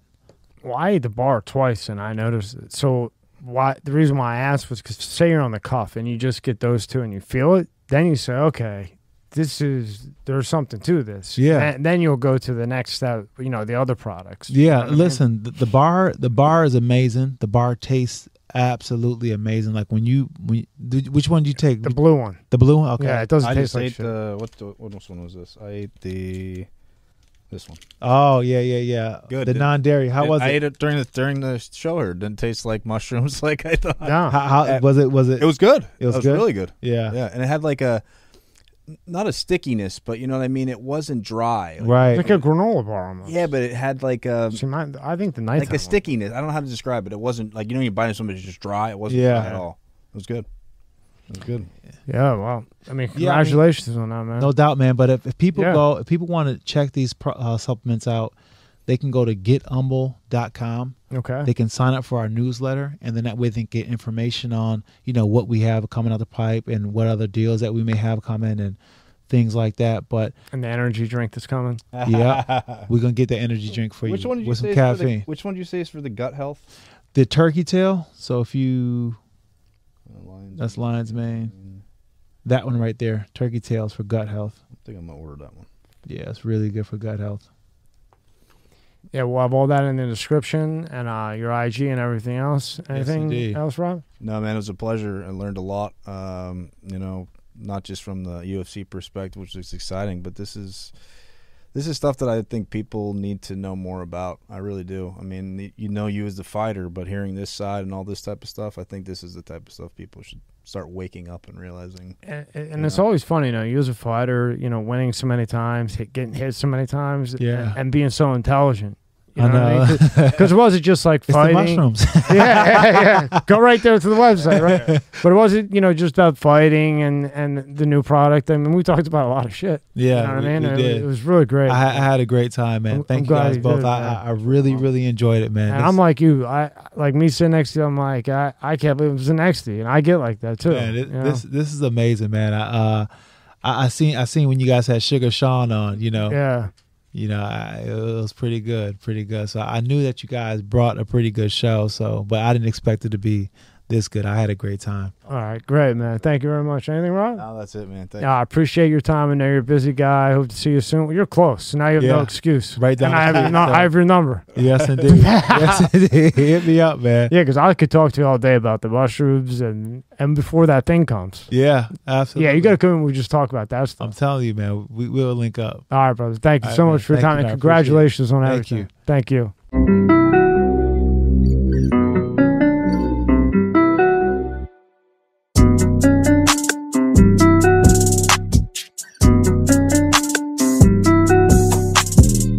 Episode is sponsored by Aura. Do you know what the fastest growing crime in America is?